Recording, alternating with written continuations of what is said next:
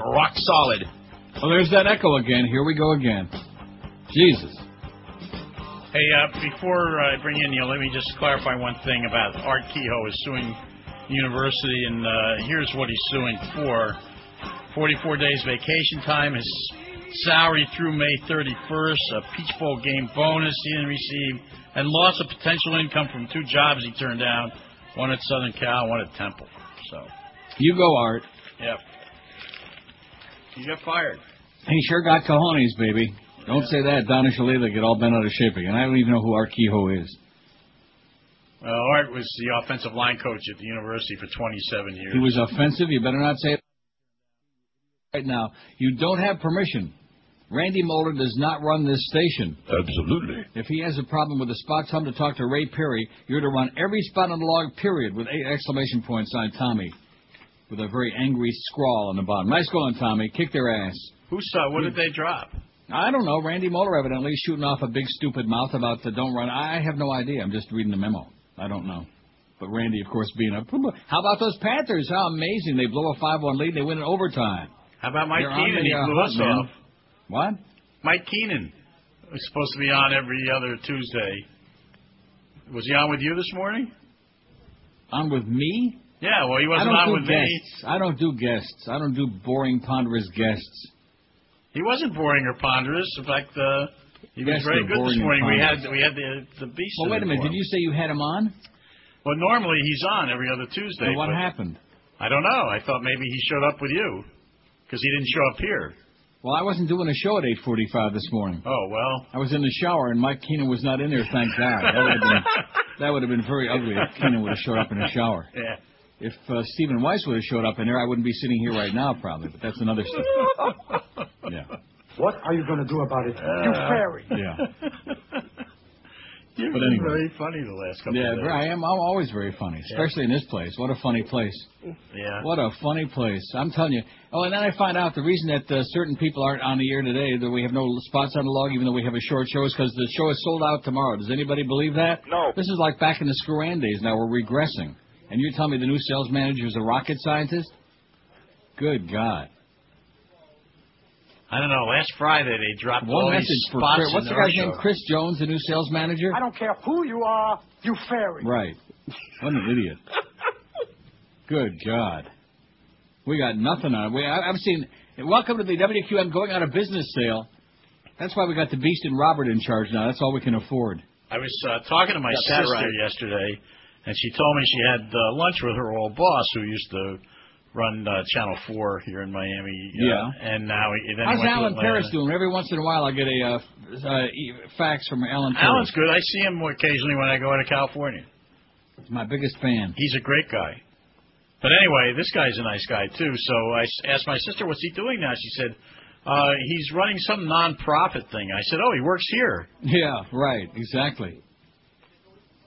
And this this was the claim to fame that the new guy when he came in. Remember all the uh, changing all the salespeople, and this is going to be the big uh, the big thrust. Yeah, they're thrusting it all right. I can't tell you where.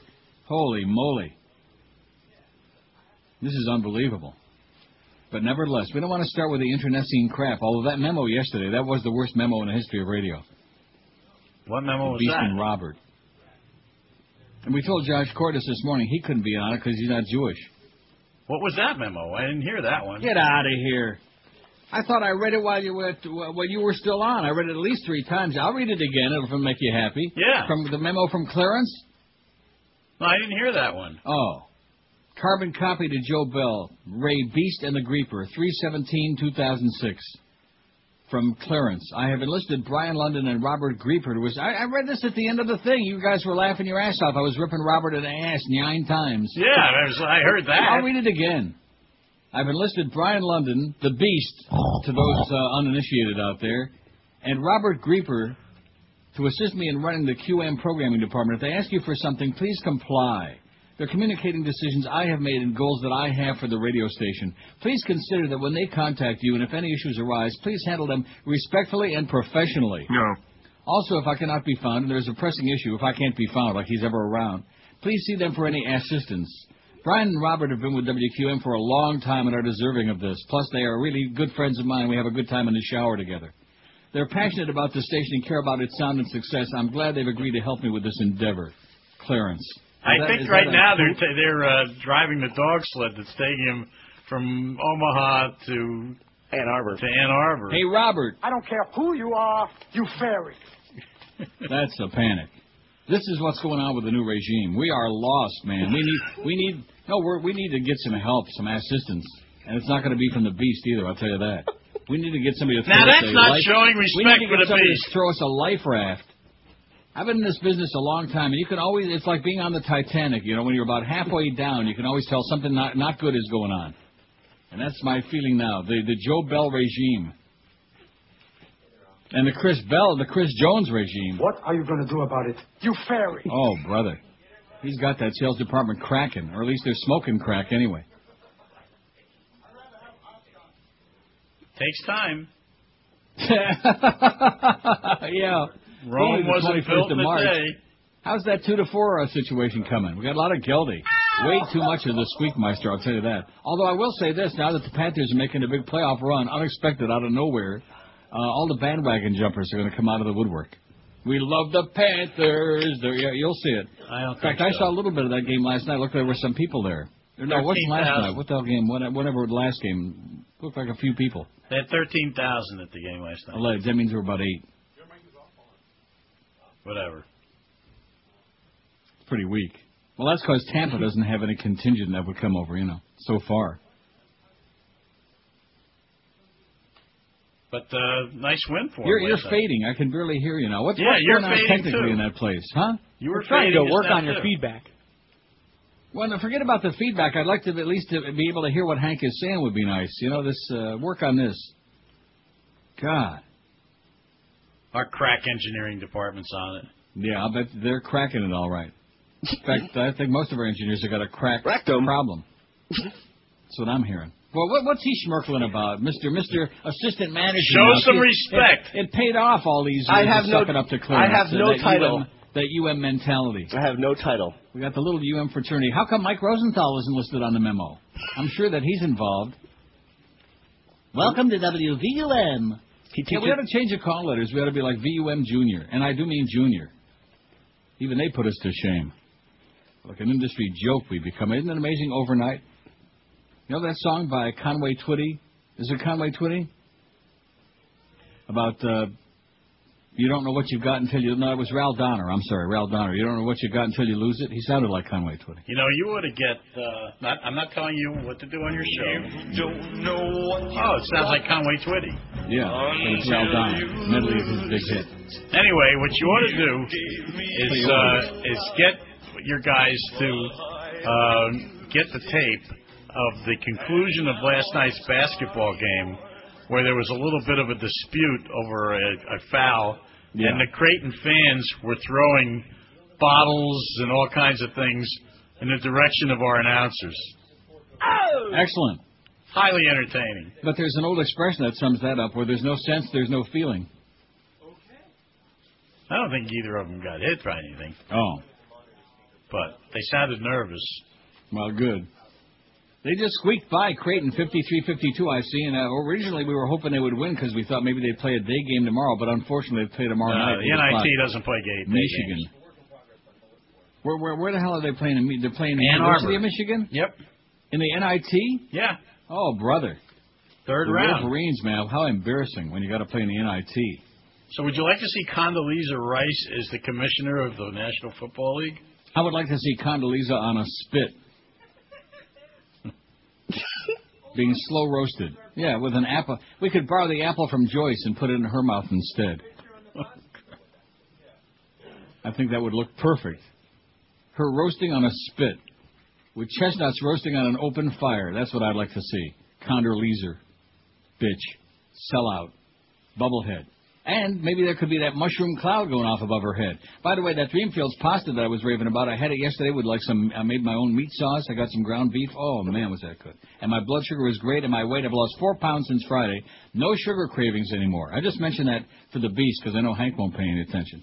My blood sugar's Plus you okay, won't cook it. actually. You get out, get out of I just That's had it tested Rich, last That's week. what Fat Rich used to say. First of all, the fact that you had to go to a doctor to get it tested, well, you should be testing it four or five times a day yourself. I don't do that stuff. Good God. Why not? Because I don't. Well, I don't want to stick very in the air on me. That's what kind of flowers shall we bring you? Lilacs? Whatever. I can go over to Rochester this spring, get you some lilacs. I'll save them for your box. Lilacs on your box. God. Never seen in my life. I, well, no, I, I take that back. People in denial. You know? Fat Rich used to tell me the same thing as he was reaching for the rolls on the next table, the, the, the basket of rolls. Oh, my sugar's good. That's really why. He was shoveling it down. Now he's dead. It's okay. I'm telling you, man, this stuff is great. Because if I can eat my pasta, I don't need that sugar. It gets uh, for some strand. This stuff is so filling. We ought to have them on the air as a sponsor. I guess Troy's going after that, so that takes care of that seals that deal. Oh yeah, they should be on any day now. Yeah, especially with Chris Jones, the new sales manager in there. This guy's got a he'll, he'll be he'll be on the first bus back to uh, Charleston, South Carolina, wherever he came from. Where'd he come from? Raleigh. Yenamsveld. How's that echo? I I don't hear any echo anymore. Do you hear an echo? I don't hear it. I guess he came from No, none of us ever heard it at all. Thank well, you, I Steph. did. Why would I make it up? Thank you, Steph. He's a genius. Yeah, well, he's the only engineer we got in the building with an IQ larger than his uh, digit. In fact, I take that back. He's the only engineer we got in the building, period. Thank God we got a great engineer here. In fact, last week I went off to a Woodbine and the engineer left the key for my place, and our engineer, our partner in crime up here, engineer from the fan radio, he came in and put all the new switches in here while I was gone, and everything is just uh, beautiful. Four years, and that's the only real maintenance in here, other than the CD players that I swapped out myself. I ought to send him a bill for engineering work. Well, you have a good day. Yeah, you're you're fading again. I, I don't know what's going on here. This is a technical disaster. Sound like you're uh, like a, uh, like uh, top top of the stretch at Gulfstream, huffing and puffing. Oh, they were commenting. I was watching a racing network the other day, and the uh, the commentators were talking about how lousy the purses are at Gulfstream and how they can't figure out why the purses are so small and they used to even be worse than they are now. They were really taking some shots at Gulfstream. I couldn't believe it. Purses are terrible. Well, I bet you the purses at Dover Downs are even better than uh, Gulfstream Delaware has better purses. because they got the slots. Right. Well, listen, you're fading off, so that means it's time for get that blood sugar back up there again. Oh, I'm fine. See you tomorrow. Yeah, you too. That's fine. Where where is he fading to? What's going on on the here previous today? programs are those of the host, guests, Let me just crank this up not real reflect loud. How's those that? the Control room people Broadcast then. Oh, brother, quit advertisers, touching or around in the control room, you idiot! Whoever's in there. Jesus. I don't care who you are, you fairy. Howard David's a bitch. Absolutely. Have you heard the intern guy known as Robert Greenberg? when he responds with words like join, he sounds like Carol Leaper. And if the sponsor should ask him, do you sound a little more masculine? Look out for Robert Greenberg. If it's a Greenberg, he has to say join. Watch out for Robert Greenberg, who threw the copy he can't say no. Stay away from Robert Greenberg, especially if it's going going. Watch up, Robert Greenberg, who threw the copy can't say no. Nine. Yeah, that's it. He's almost as embarrassing as Red Deer Randy Moller, but not quite. Nobody's that bad. 1013 already at 560 WQM. Happy uh, Tuesday, too. We got a Marlin game. Marlins and the Dodgers up in Jupiter, man. They're out of this world. Marlins on deck at 1250, and we're pretty PO'd about that. We're pissed off at Yeah, 1150. human, yeah. we're pissed off it's not 1030. Hey, with each other naked in the street. Before we begin, a sad note. Jennifer Aniston passed away Oh. over the weekend. We extend our deepest condolences on this gravest of all losses. Judge Judy Scheindlin, presiding over the top-rated, Emmy-nominated syndicated court show that bears her name. And we have done a pretty good job. Let's go to some calls. Blacklick, Ohio. Hello. Hello, gentlemen. Hi. Hi. Judge Judy, do you ever smoke bud from a hookah? All the time. Yeah. I like it that way. What about you, Larry? Do you partake in the chronic? Sure do. Unfortunately, in this country, we don't always do that. To uh, Apex, North Carolina. Hello. Hey, boys, how's it hanging? Uh, To the right. Judge Judy, I heard that you were seen driving with your grandson sitting in your lap. Oh, Is that true? maybe that's true. Why would you do that? That's so dangerous. You, Britney Spears has a baby. She can do it. Why can't I? What makes her special? I can drive with my kid in the car in the front seat. we'll be right back with Judge Judy. Don't go away. Can't wait. We're not going anywhere, at least till 1250. 1018 at 560 WQM. Ah, Things are going really well in Iraq. Save our people in harm. There's the daily appearance again of El Presidente doing his press conference, yucking it up with Helen Thomas and all these other people that are writing about what a Nazi he is, and they're all sitting there, ha ha ha, yuck, yuck, yuck, like that. Really sad. Zion America, man. Insurgents stormed a jail about dawn today in the Sunni Muslim heartland north of Baghdad, killing at least 17 policemen and a courthouse guard. Authorities said all 33 prisoners in the lockup were freed, 10 attackers were killed in the battle. As many as 100 insurgent fighters, armed with automatic rifles and rocket-propelled grenades, stormed the judicial compound about 60 miles northeast of Baghdad. After torching the police station, the insurgents detonated a string of roadside bombs as they fled, taking the bodies of many of their dead comrades with them. At least 13 policemen and civilians and 15 gunmen wounded in the attack.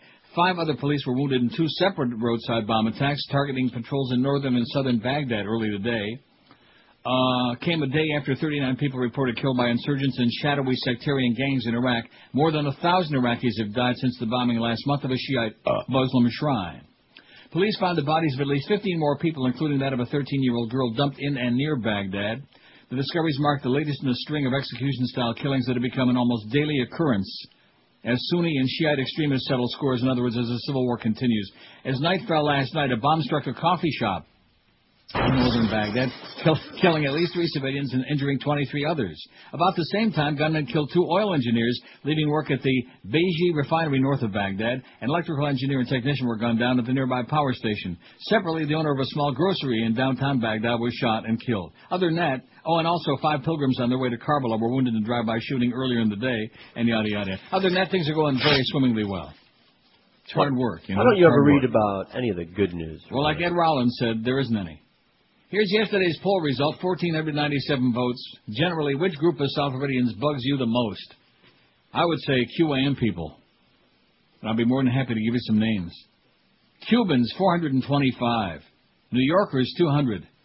Rednecks, 106. Believe you me, if anybody questions how it felt when the Titanic was going down, we're learning it here at QAM. Rednecks, 106. I hate everybody, 105. French Canadians, 101. Senior Citizens 92, Haitians 77. They got a real pounding on the show, including from George yesterday. You better watch your ass, mister. Yeah, yeah.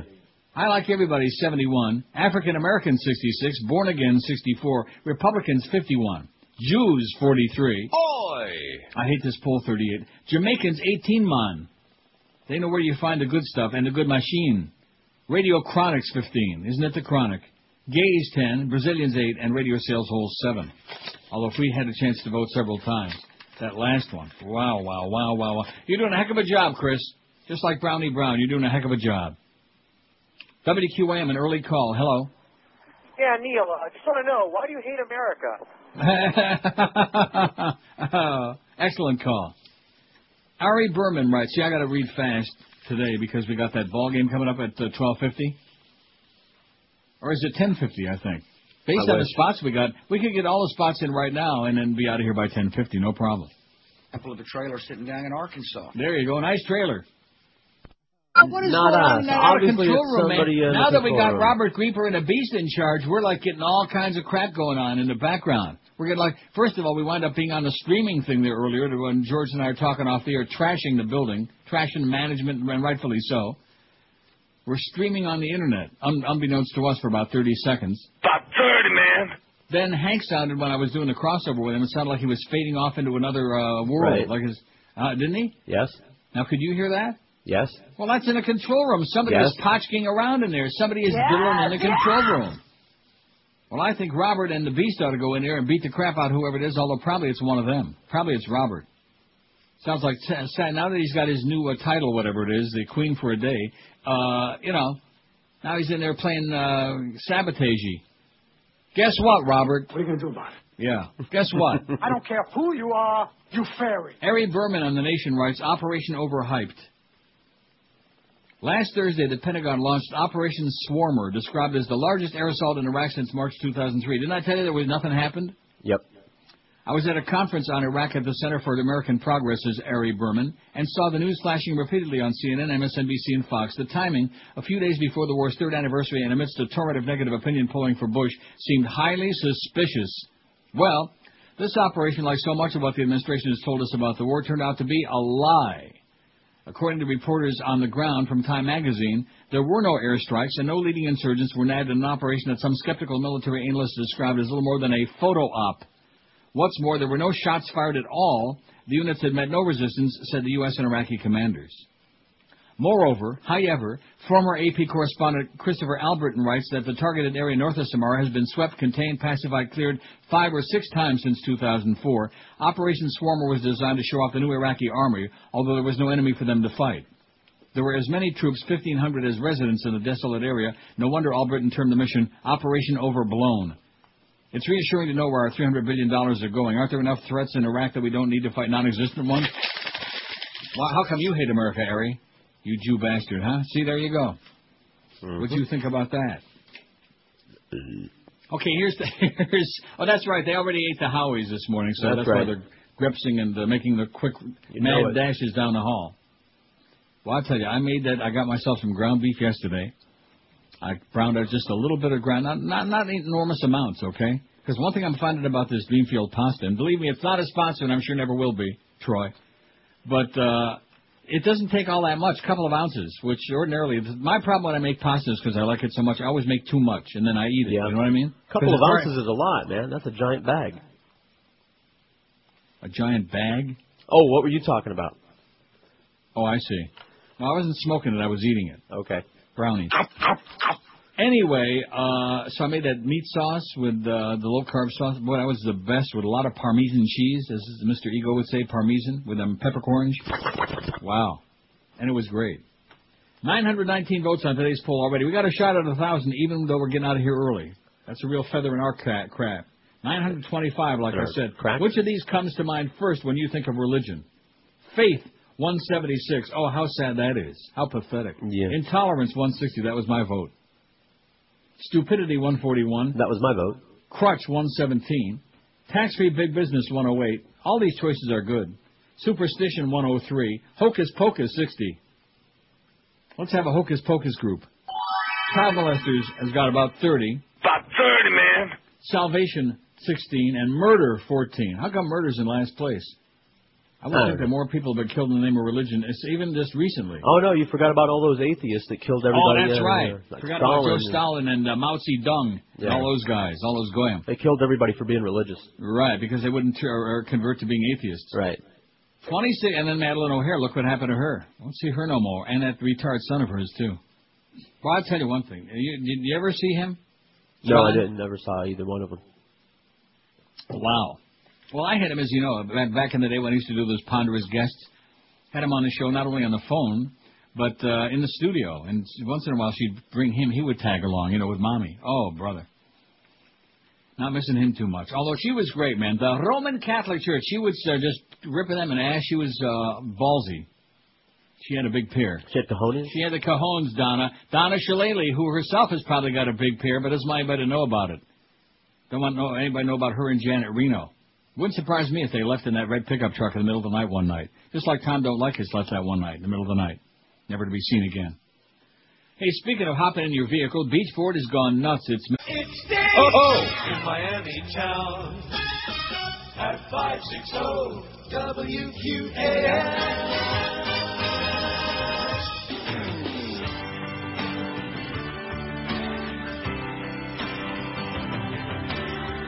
Said Bush wasn't right, turning his back on Katrina that night. They're pushing us to the left and right again. All the bloggers are talking smack. Better not talk about rap. I've got a bad feeling Rove will attack. Am I facing forward to a big southern back? I'll be sent where the left wingers go. A top secret prison or in Gitmo. Every night be traced and listened to. Raise our kids under house arrest. Get called names after one protest. And take our music where they made that Dixie Chicks go. Where the left wingers go.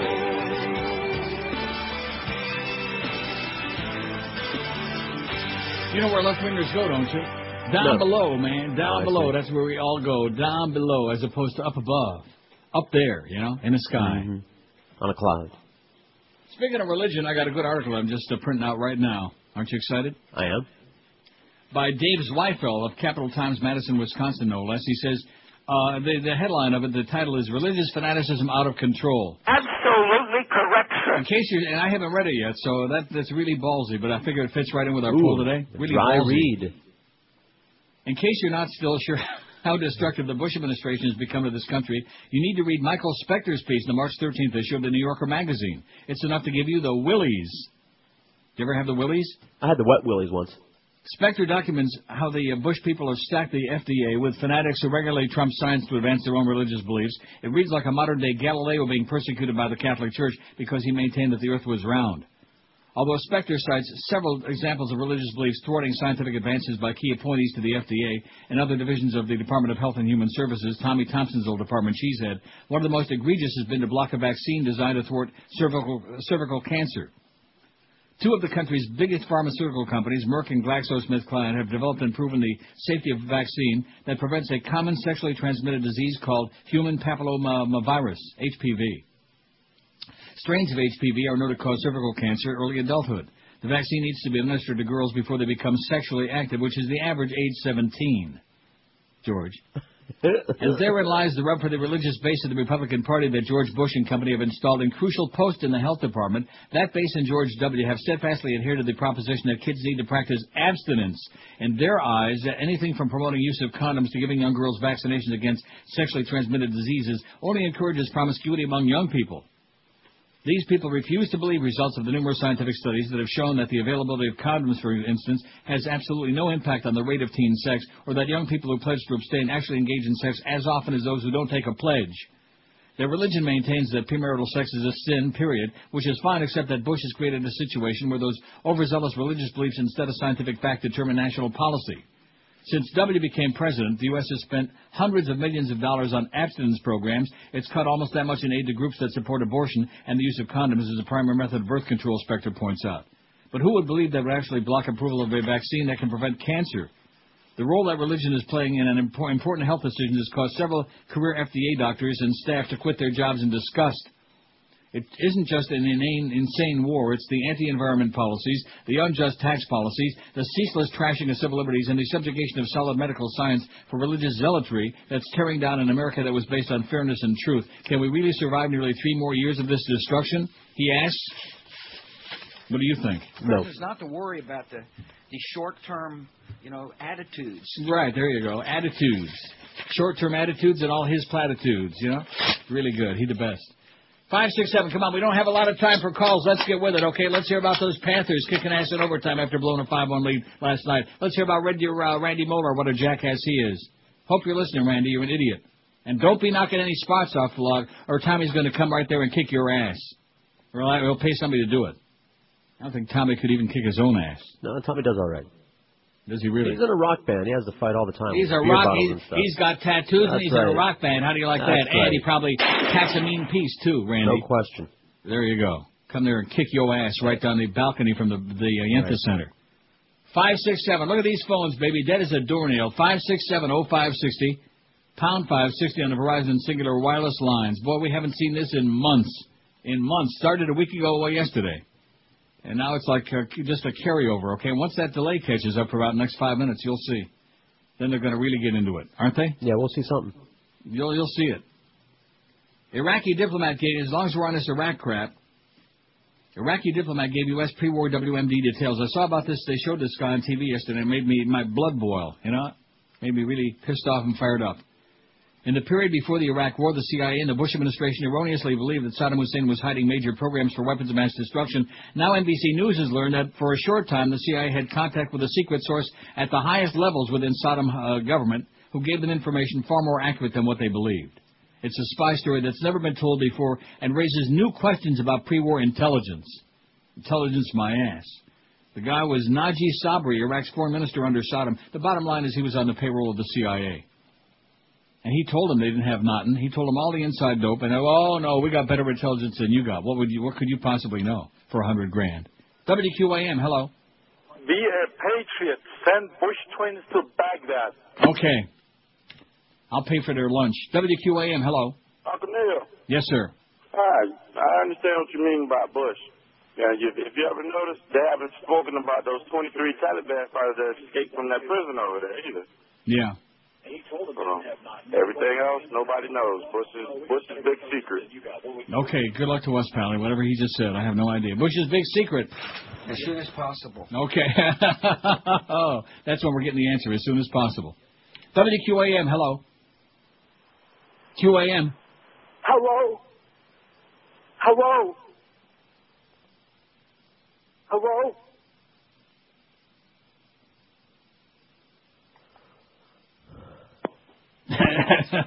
Good one. That was Zagaki who feared for his life at the game last night. Sounded like Joe doing a voice. And a better one than usual. WQAM, hello. Hey, Bill. Yes, sir. How are you? Good. Hey, hey, the two to four slot. How about Geldy and Ira Winderman? Wouldn't that be great? Every day, yeah. yeah. Okay, listen, well, what do you do across the street? You on a payroll over there? Yeah.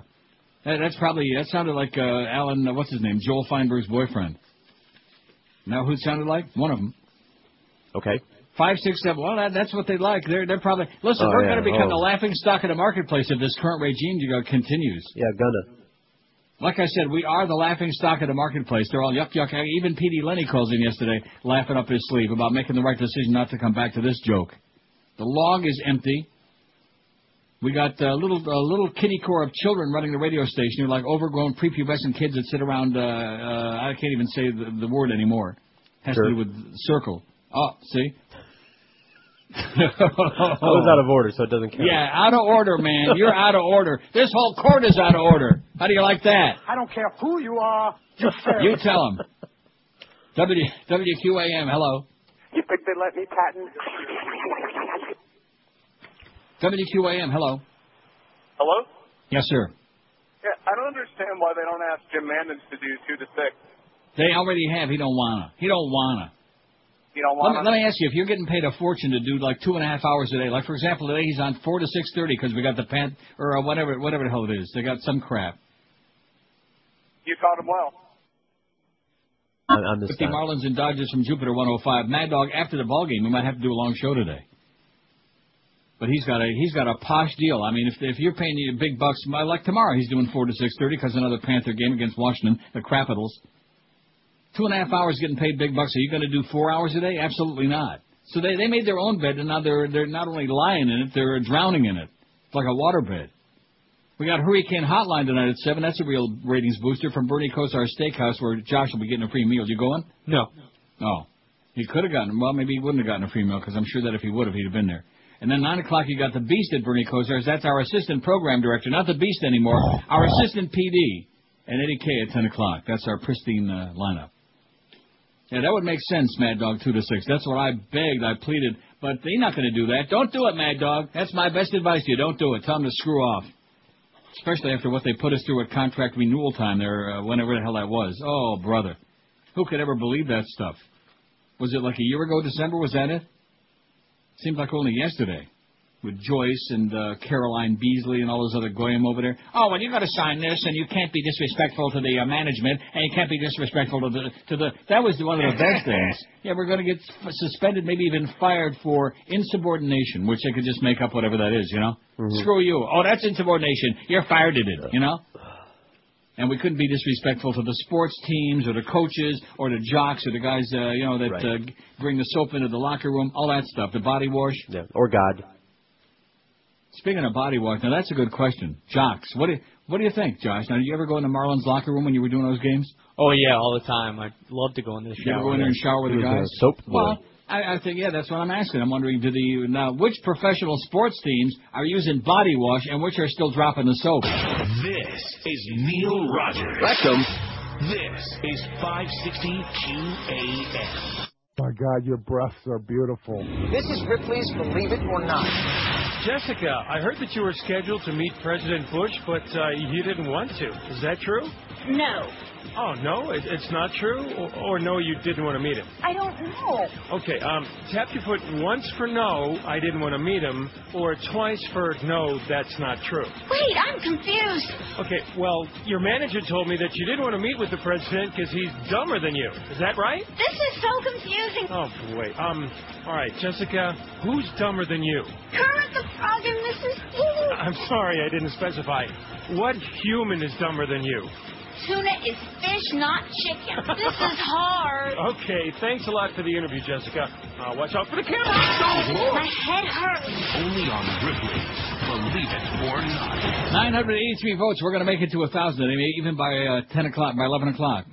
Excited about that or what? I sure am. Remember Robert Reich? Reich? Yes. He was the Secretary of Labor under Bubba. Yes. Brilliant guy, professor of public policy at the Richard and Rhoda Goldman School of Public Policy at the University of California, Berkeley. Oh, I'm sure he'd also go like a bunch of Jews to me. Anyway, he writes, uh, just just the headline on this uh, got my attention. Bush's skunk tails, not coattails, skunk tails. Vito and also made very constructive suggestions about. Uh-huh. In contrast to a president's coattails that sweep his party con- to congressional victories, skunk tails have the reverse effect. Bush's skunk tails consist of abuses of power, corruption, and incompetence now so widely recognized that according to recent polls, those who strongly disapprove of his administration now equal those who merely approve. Because turnout in a midterm election depends largely on intensity of preference, Bush's malodorous tails would seem to bode well for Democrats who need to win six or more seats in the Senate and 15 in the House in order to take back Congress. But there is an asymmetry of consequence between Republican and Democratic skunk tails. Even before W came to Washington, Republican voters had low expectations of government. Presumably then, the fiascos of Katrina, Iraq, the Social Security drug benefit, the Bush fiscal policy, vote buying, and sweetheart deals with corporations, spying on Americans, Abu Ghraib. and the Dubai port deal, to list only a few of the misadventures of the last five years and three months, have not especially shocked Republicans. They've confirmed established Republican dogma that government can't do anything well and is not to be trusted. Democratic voters' aspirations for government are higher. Although Democrats haven't shared Bush's goals, the overall ineptitude and self-dealing that's marked his efforts may have caused Democratic voters to become more disillusioned about the capacities of government in general, thereby jeopardizing Democratic aspirants for Congress as much as Republican incumbents. Recent polls from the Pew Research Center seem to confirm this. The public's negative feelings toward Congress are high and strikingly nonpartisan. Unfavorable ratings of both parties are at their highest level since 92, and the view of Congress as an institution is at its lowest point in over a decade. 47% view it unfavorably, only 44% favorably. This marks a major change from as recently as January 2001, when 64% of the public expressed a favorable view of Congress. Anti-incumbent sentiments running, are running unusually high this year, regardless of party affiliation. 49% of registered voters say most members should not be returned to office, up from 38% October 2002. 36% of independents say they don't want the incumbent in their district reelected. That's as high a level as it was in October of 94, just before Congress flipped to Republican control. But disgruntlement also runs high in Democratic ranks, even within traditionally Democratic districts. Fully 31% of Democrats believe their representative should not be reelected, compared to nearly 20% in previous midterms. Only 18% of Republican voters say their representative should not be reelected. More generally, the public has turned even more deeply cynical about government than it was at the start of the Bush administration. Excepting the months immediately following 9-11, confidence in Washington to do what's right just about always or most of the time has plunged since Bush took over the White House.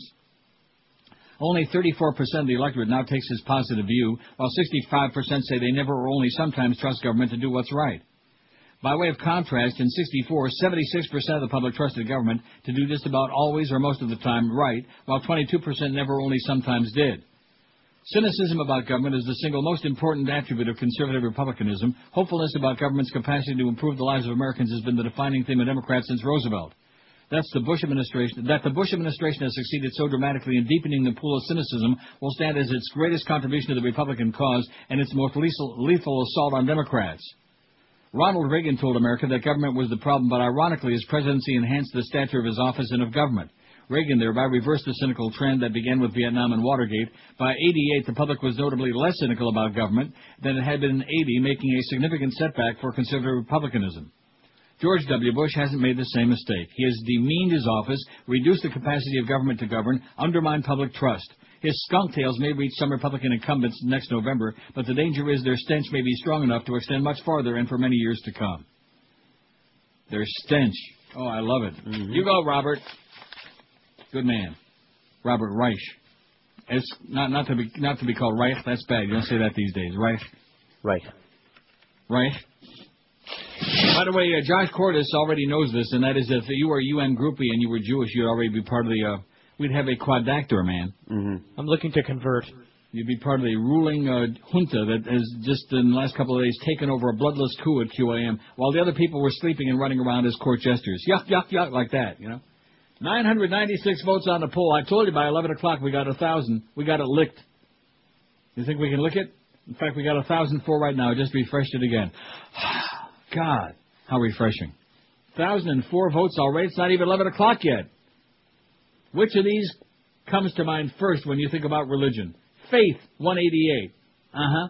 Intolerance, 176. Stupidity, 150. Kind of like Officially, and must not. uh, crutch, 125. Tax-free big business, 121. Superstition, 116. Hocus pocus, 65. Child molesters, 31. Salvation, 17. Murder, 15. Do we want to put fear of death? Because crutches, uh, that includes that, but let's put fear of death. Sure. See, animals don't invent religions that we know of. That we know of, right? Maybe they do. Maybe and maybe your cat's got religion. Got that dog religion on. No, cats, I'm thinking more like it. Maybe that's why they act so spooky all the time.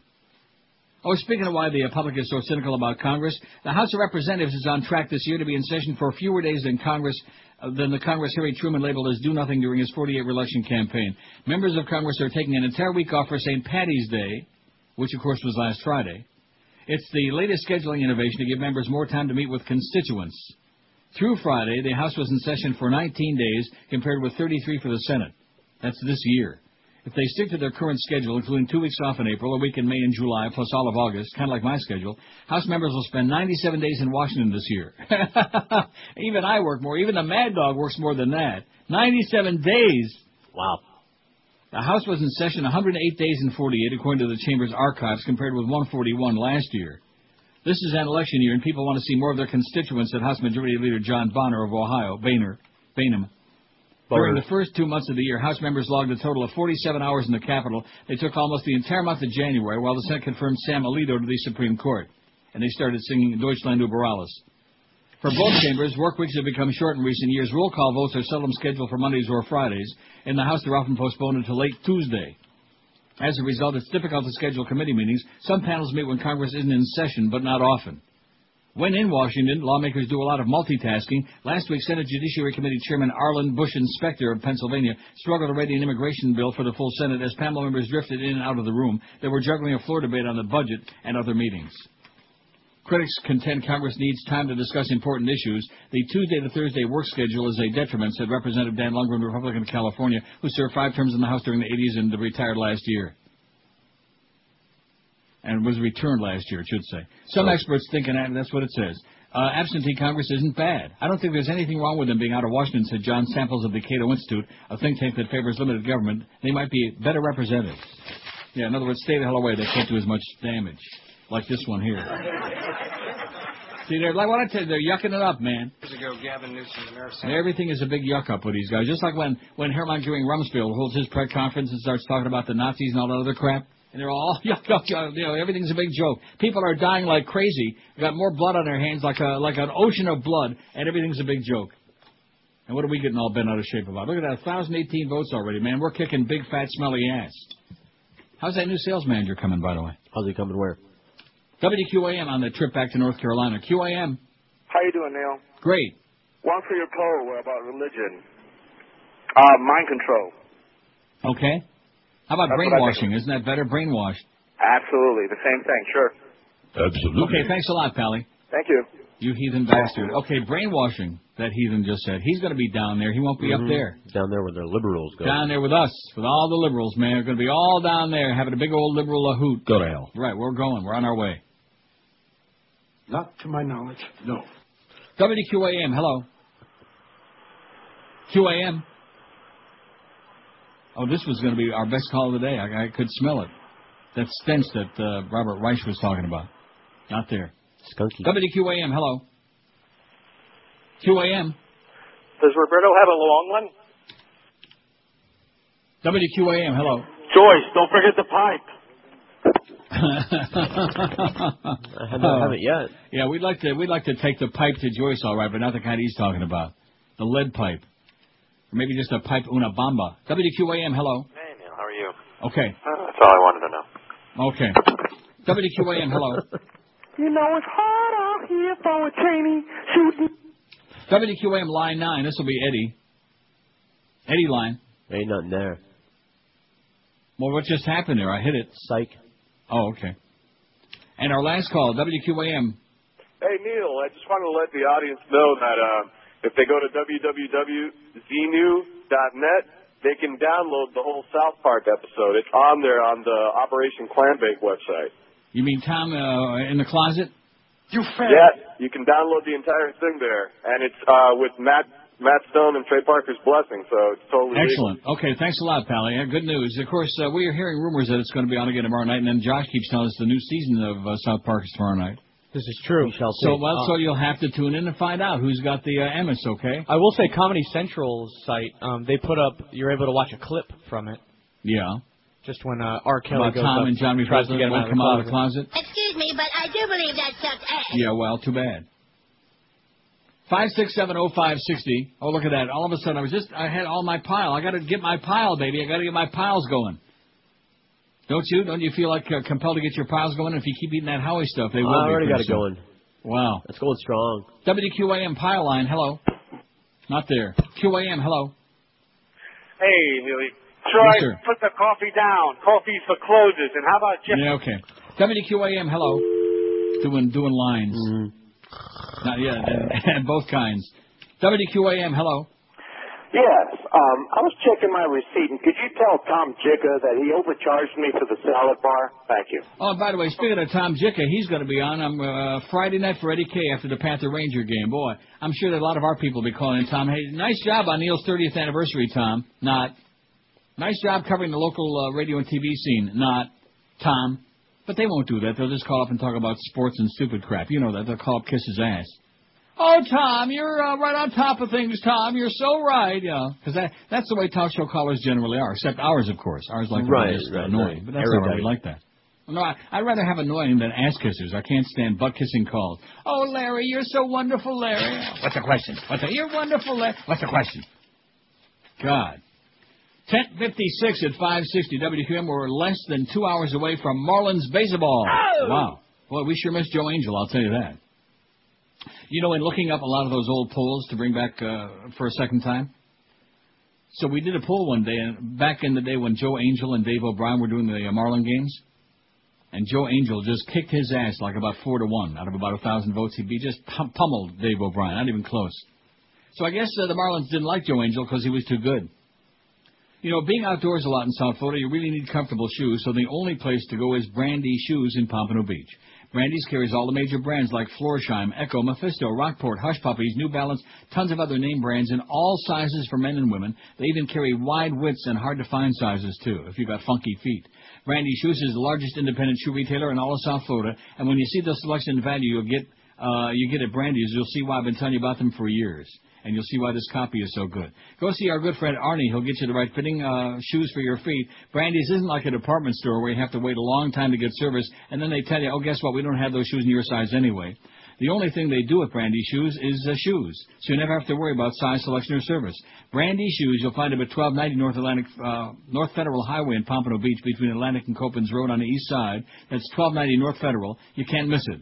Open Monday through Saturday till 9 and every Sunday till 5. And this week is a great time to buy men's shoes at Brandy's if you're size 14 and over. If you got big platypus kind of feet. Take 10 bucks off on all men's brands and check out our men's and women's hush puppies on sale at 20% off this week too. So be sure to get your butt into Brandy's this week or shop for shoes on their website at brandysshoes.com.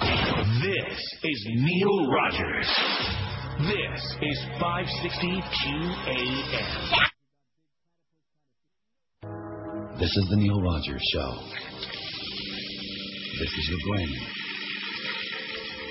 Any questions? You know, I never make the first move. But I saw you staring. I wasn't looking at you. Yeah. No, I was looking nowhere at you. I think it was love at first sight. Oh, my God. I'm so unlucky. What do you mean? I met a girl. Hi, I wonder. She had a goiter. I gave her a name too. But She named Earl. And her legs were full of hair. Sexy. And all her teeth were black. She smelled like wine and turpentine and had a big hump on her back. That's scoliosis. She's hideous. She's hideous. She's hideous times two. Absolutely. And if you saw her face in a crowded place, you would throw up in your mouth. Give me a kiss. Oh, give me tongue. Oh. She looked like a sick crack hole. Sort of like Janet Reno. Oh, that was bad. That was a nasty cheap shot at poor Janet, wasn't it?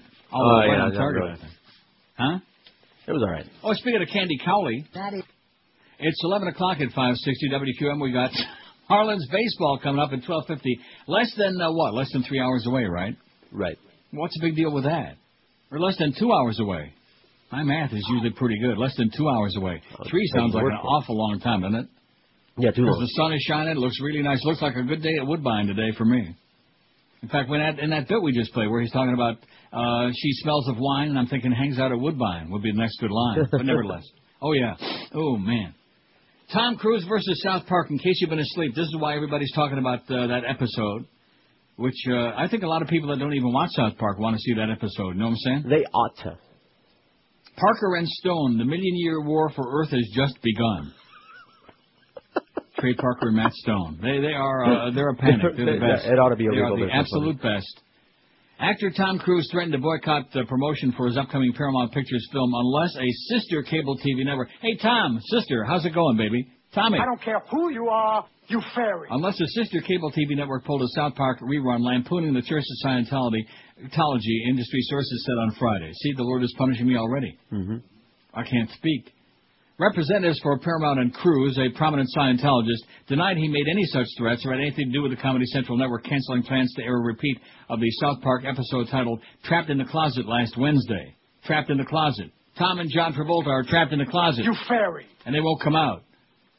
Trey Parker and Matt Stone, creators of the crudely animated cartoon hit, issued a quirky statement filled with references to Scientology and the science fiction writings of church founder L. Ron Hubbub, suggesting Scientology was behind the scheduling change. oh, isn't it?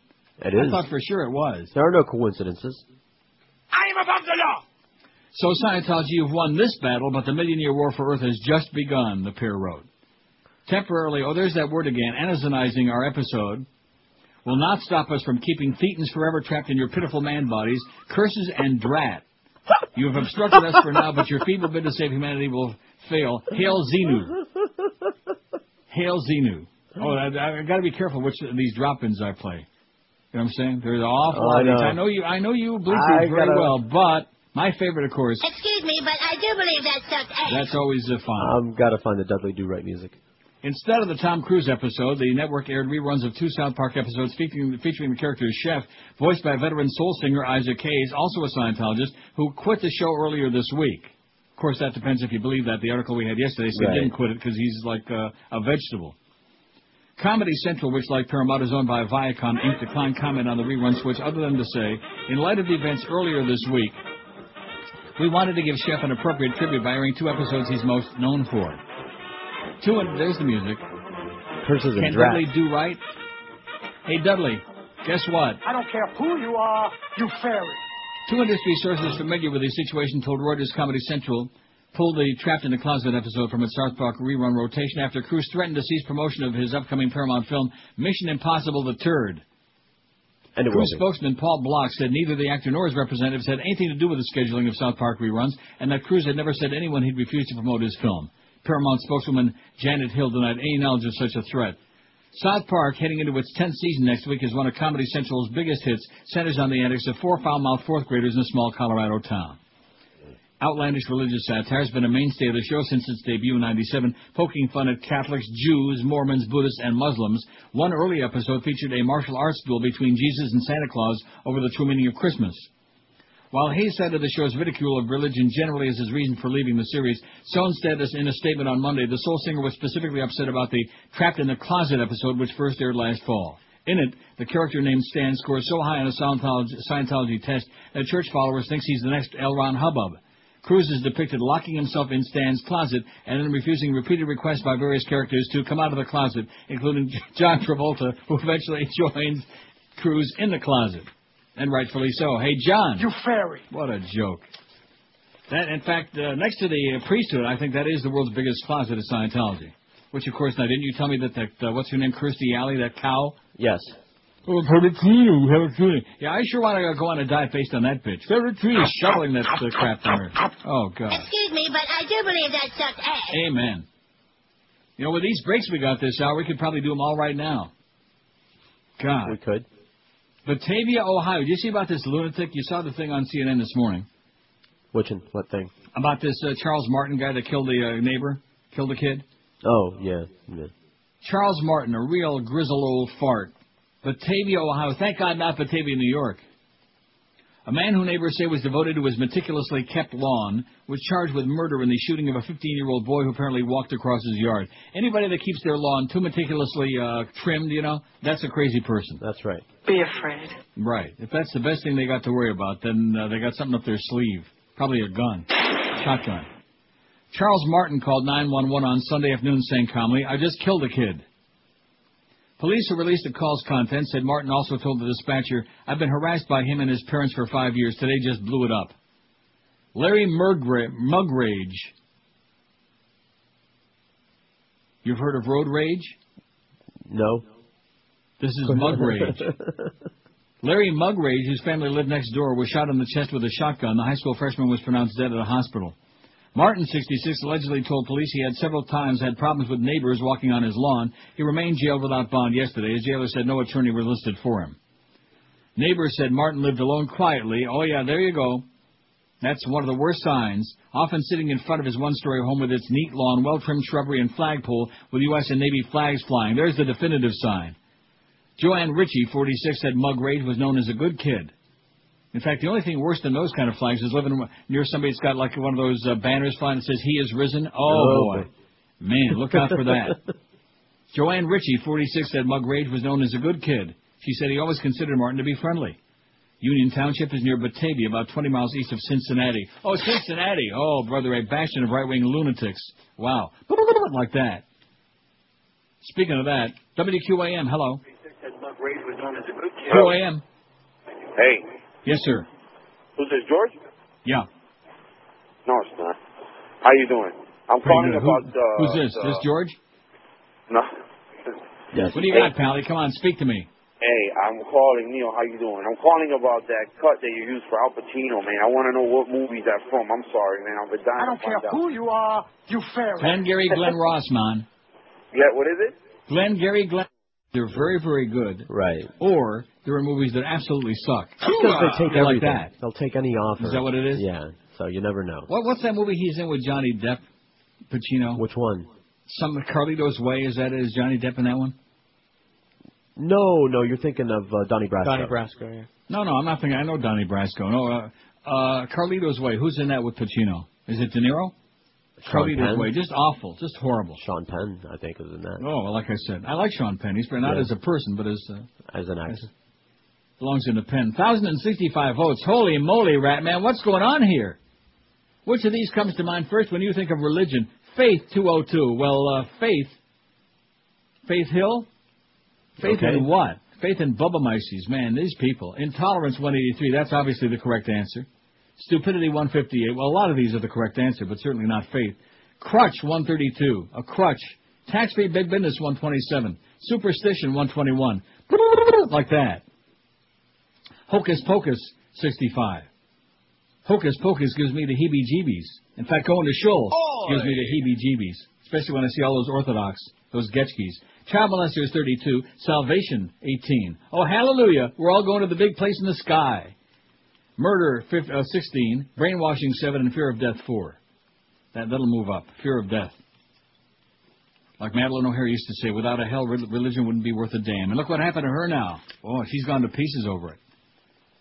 FBI bosses ignored warnings. There's so many of these stories, you know.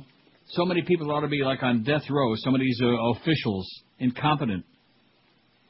A Minneapolis FBI agent testified yesterday that he warned in dozens of communications in August 2001 that a jailed flight student, Zacharias Moussaoui, whose name now they got a new way to pronounce it, which I can't even say it. Zacharias?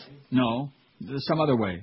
All right. Was planning a hijacking and blamed criminal negligence by Washington bosses for blunting a chance to stop those 9/11 attacks. Well, maybe they didn't want to stop it, huh? Zacharias? No, uh, I said a third way. It's either Oh. Zacharias or Zacharias, but now they came up with a third way. Carlito's way.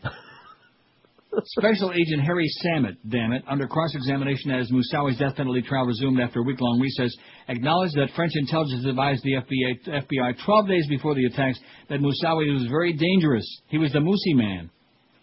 A partially declassified French cable of August 30th, About 30, man. 2001 also said he had been indoctrinated by Muslim extremists and had been in Afghanistan.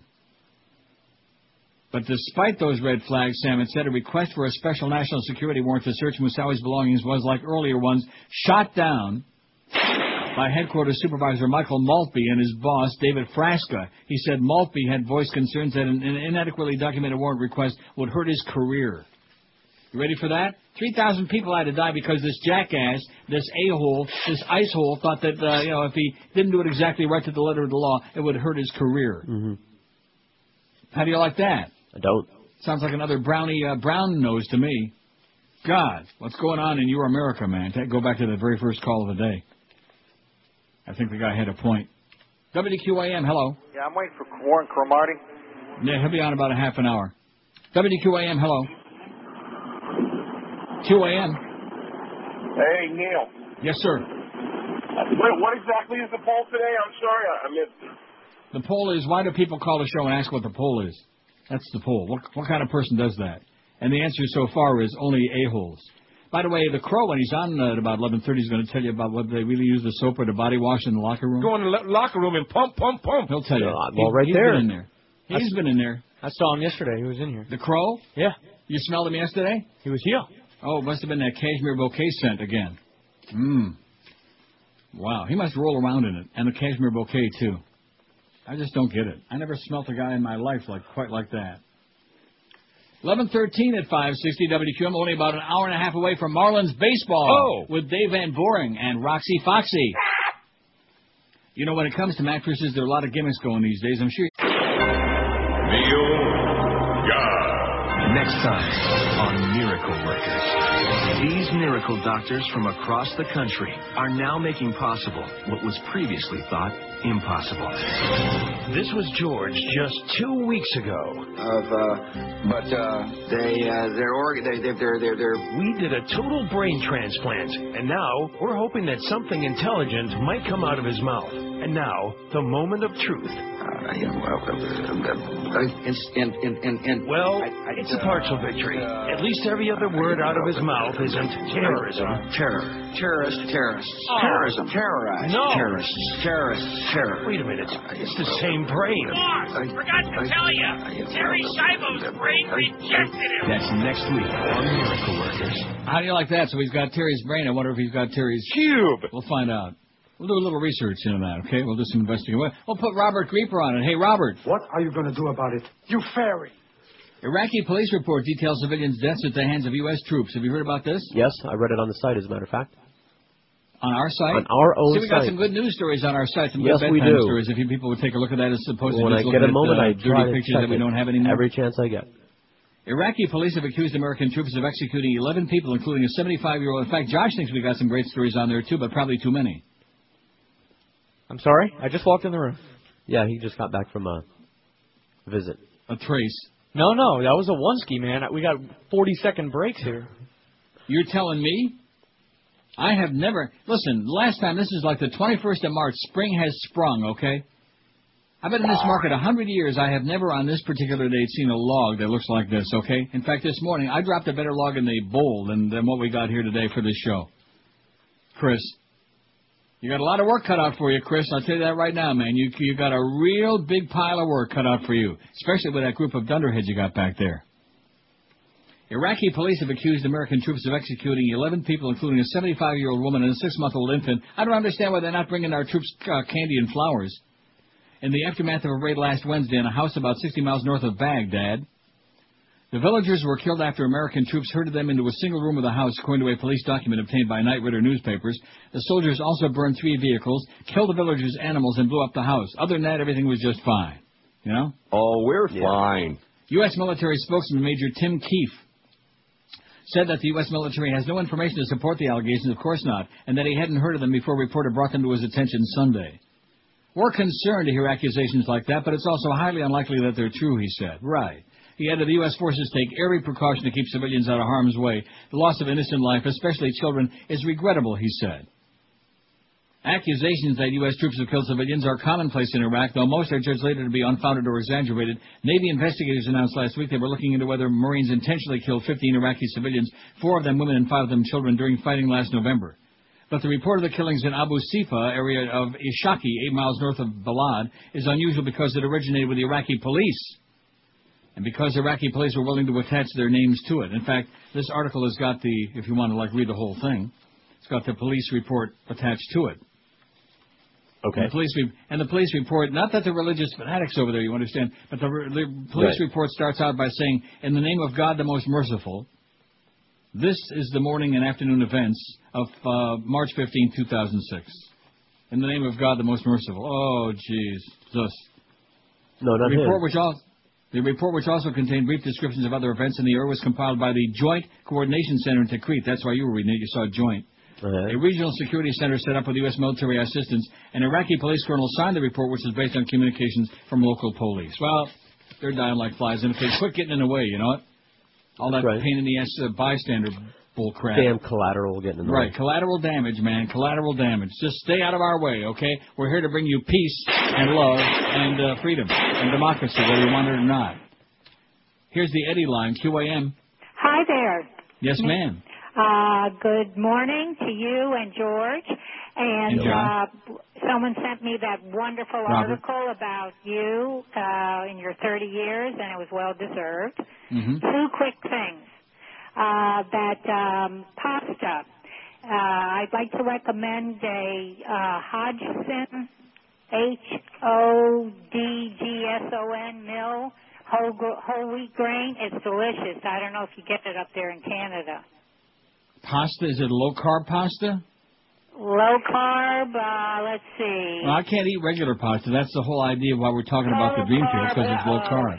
Yeah, 40 grams. Oh, forget about that. Can't I'm eat that. sorry. I'm an old Okay, diabetic. well, I don't want to be croaking on that. wheat. Okay, well, thanks anyway, sweetheart. Go away. How you like that? It's whole wheat. Ba- basta con la pasta. Whole wheat my ass, okay? I doubt it. Whole wheat. I bet it's pretty white. Get out of here with that stuff. See, all of a sudden we're getting pasta calls. Dreamfields, the reason I got, uh, I found it online accidentally because I was looking for that shirataki uh, stuff, those noodles, man. The stuff that smells like rancid fish. Oh, God. In fact, how can you tell if fish is rancid? It all smells the same anyway. But anyway, anywho, No. Dreamfields. There's a link right there at our website on our homepage, right under the poll. Is it under the poll again today? Let me take a look. It's over there somewhere. It's under the pool, right above the picture of uh, Osama morphing into OJ. We should put a picture of pasta on Dreamfields. It should probably say Dreamfields low carb pasta would be better. I don't want to get Eric uh, involved in more work, okay? Because I already sent him tomorrow's poll. I don't want to get him like involved in a lot of work. It's hard work. But it should probably say low carb because otherwise people look at that if they aren't listening and paying attention. Like that lady had no idea what I was talking about, and they say, "Well, why? Why is, is this like a sponsor or something?" No. Am I promoting it? Yes, of course I am because I found it and I'm using it and I'm eating it and I'm loving it and it's not uh, having any detrimental effect on my blood sugar. Yeah, sure it goes up some and then it comes back down. What goes up must come down, like our ratings, like this radio station. Okay, we reached the pinnacle, man, a while back. Is it two years ago, spring, or a year ago in the spring? When we Oh, had Joe. Rose doing eight to ten. Remember that after they dumped out Pharrell? It's a we were kicking ass, man. We had a great ago. spring book, and then of course they decided uh, mess with success. They weren't satisfied with that. We didn't have any potty mouths on the air except for me. We didn't have any uh, problems at that point. So let's start creating some problems. Joyce. Yeah, let's read Joyce, okay? Let's go over there and give her ass what for. Well, from out here, it should be an easy target because uh, from what Norma said, she's all ass. Hey, Joyce, guess what? We don't give a crap what you say about these words. I don't care who you are, you fairy. Right.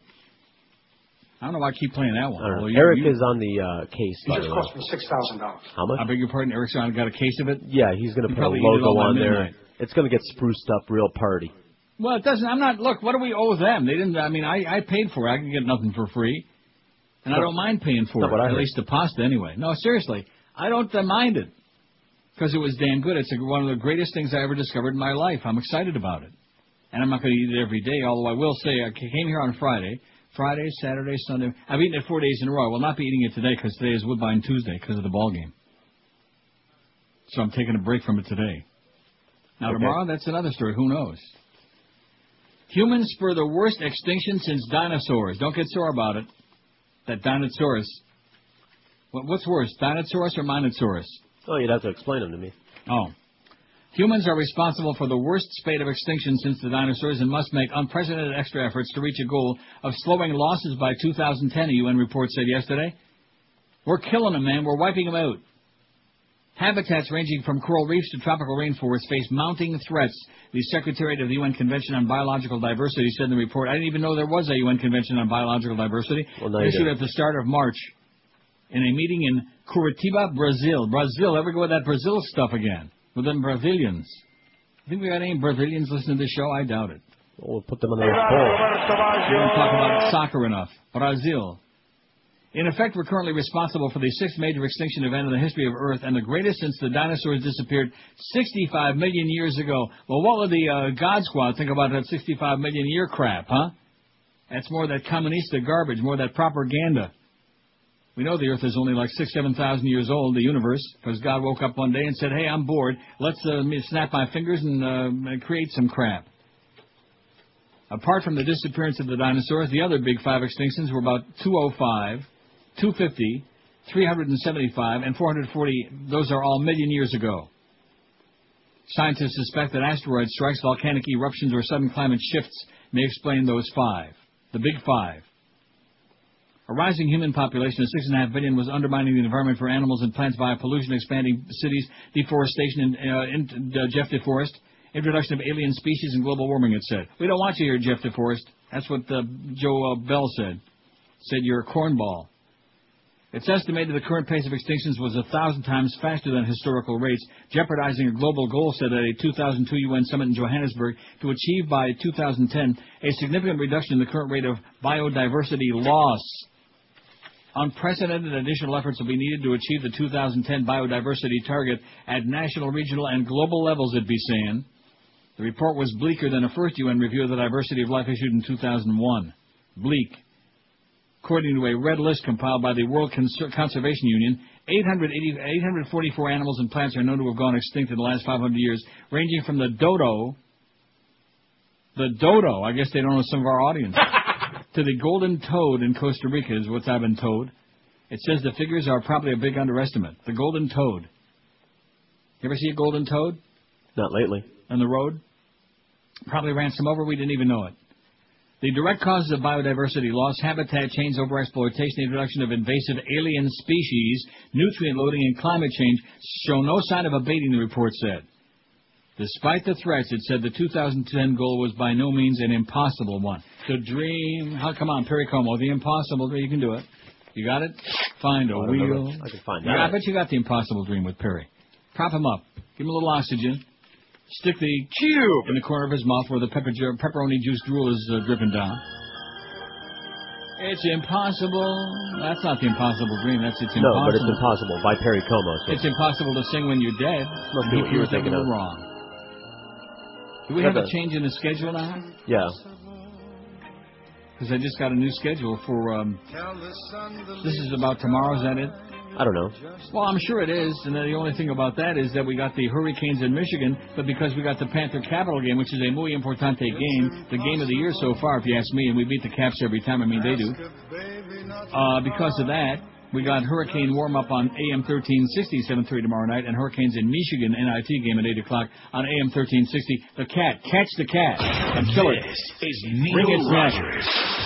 swing it by the tail, milk it a little bit, and then pat it.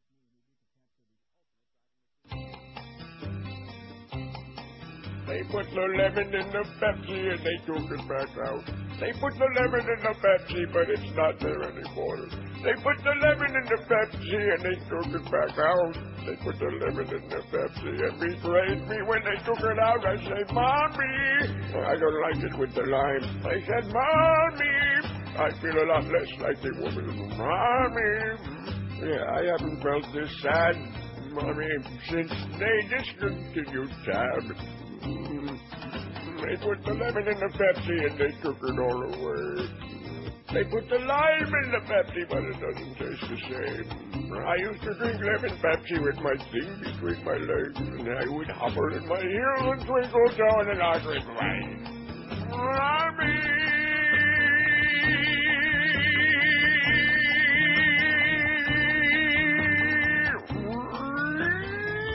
I figure like this. Maybe Dr. Pepper would be better. I mean, Dr. Pepper. That I'd be a pepper too. Doctor. Busy used to get me dizzy. Mommy. Doctor. I cannot find a be grave. Sometimes I wish I was straight.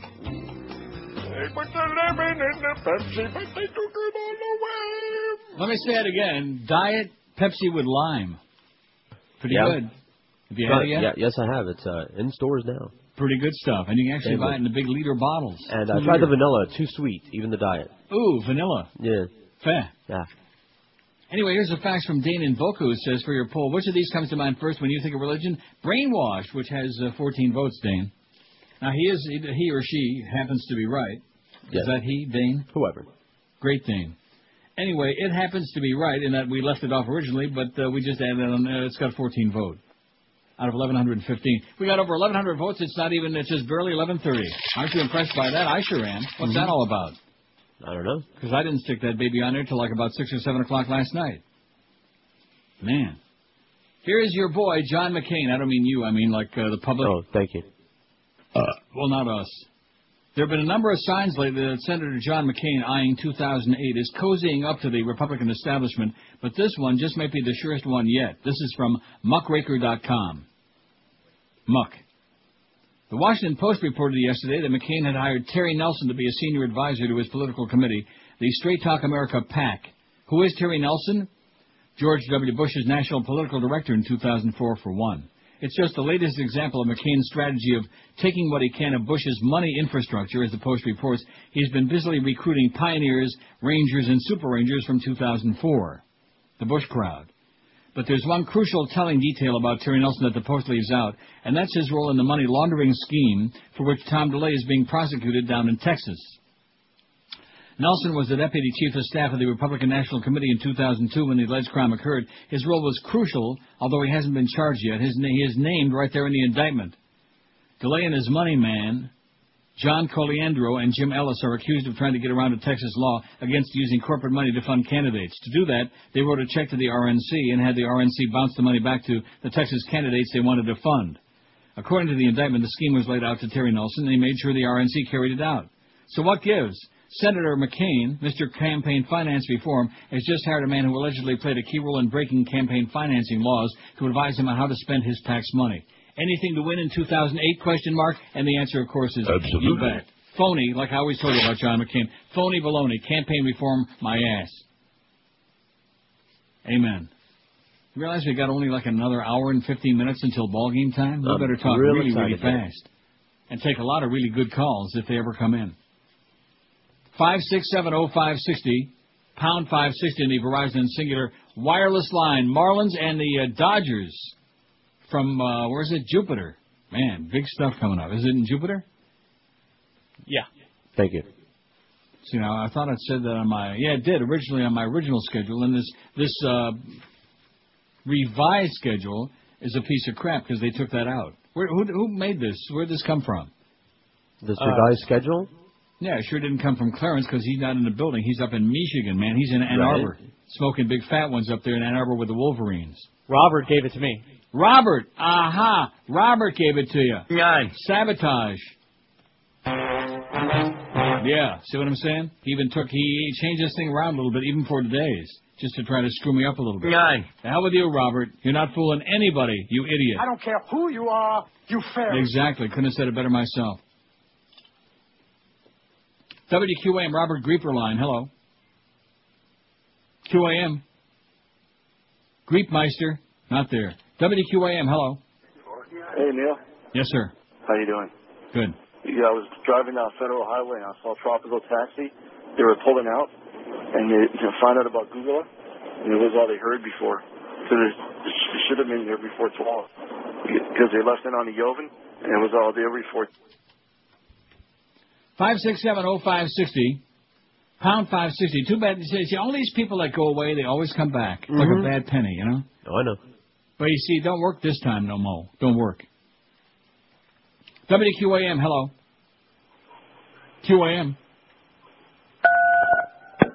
See, they beat the, la- beat the last one by a mile. WQAM, hello. Hey, Neil, how are you? Okay. Hey, uh, I had a Chris Moron flashback when I heard Geldy calling that winning shot this morning on the. Oh my God! He must Really? have been going to Mo- Chris Moron school or I didn't, I didn't hear that. Oh, I know it's Jokinen terrible. scored a winning goal on a breakaway in overtime. That's all I know. I didn't hear that. Maybe we got that, Josh. Yeah, it is terrible. Listen to it if you can. Okay, thanks. Thanks for the uh, heads down. We got it? I'll look for it.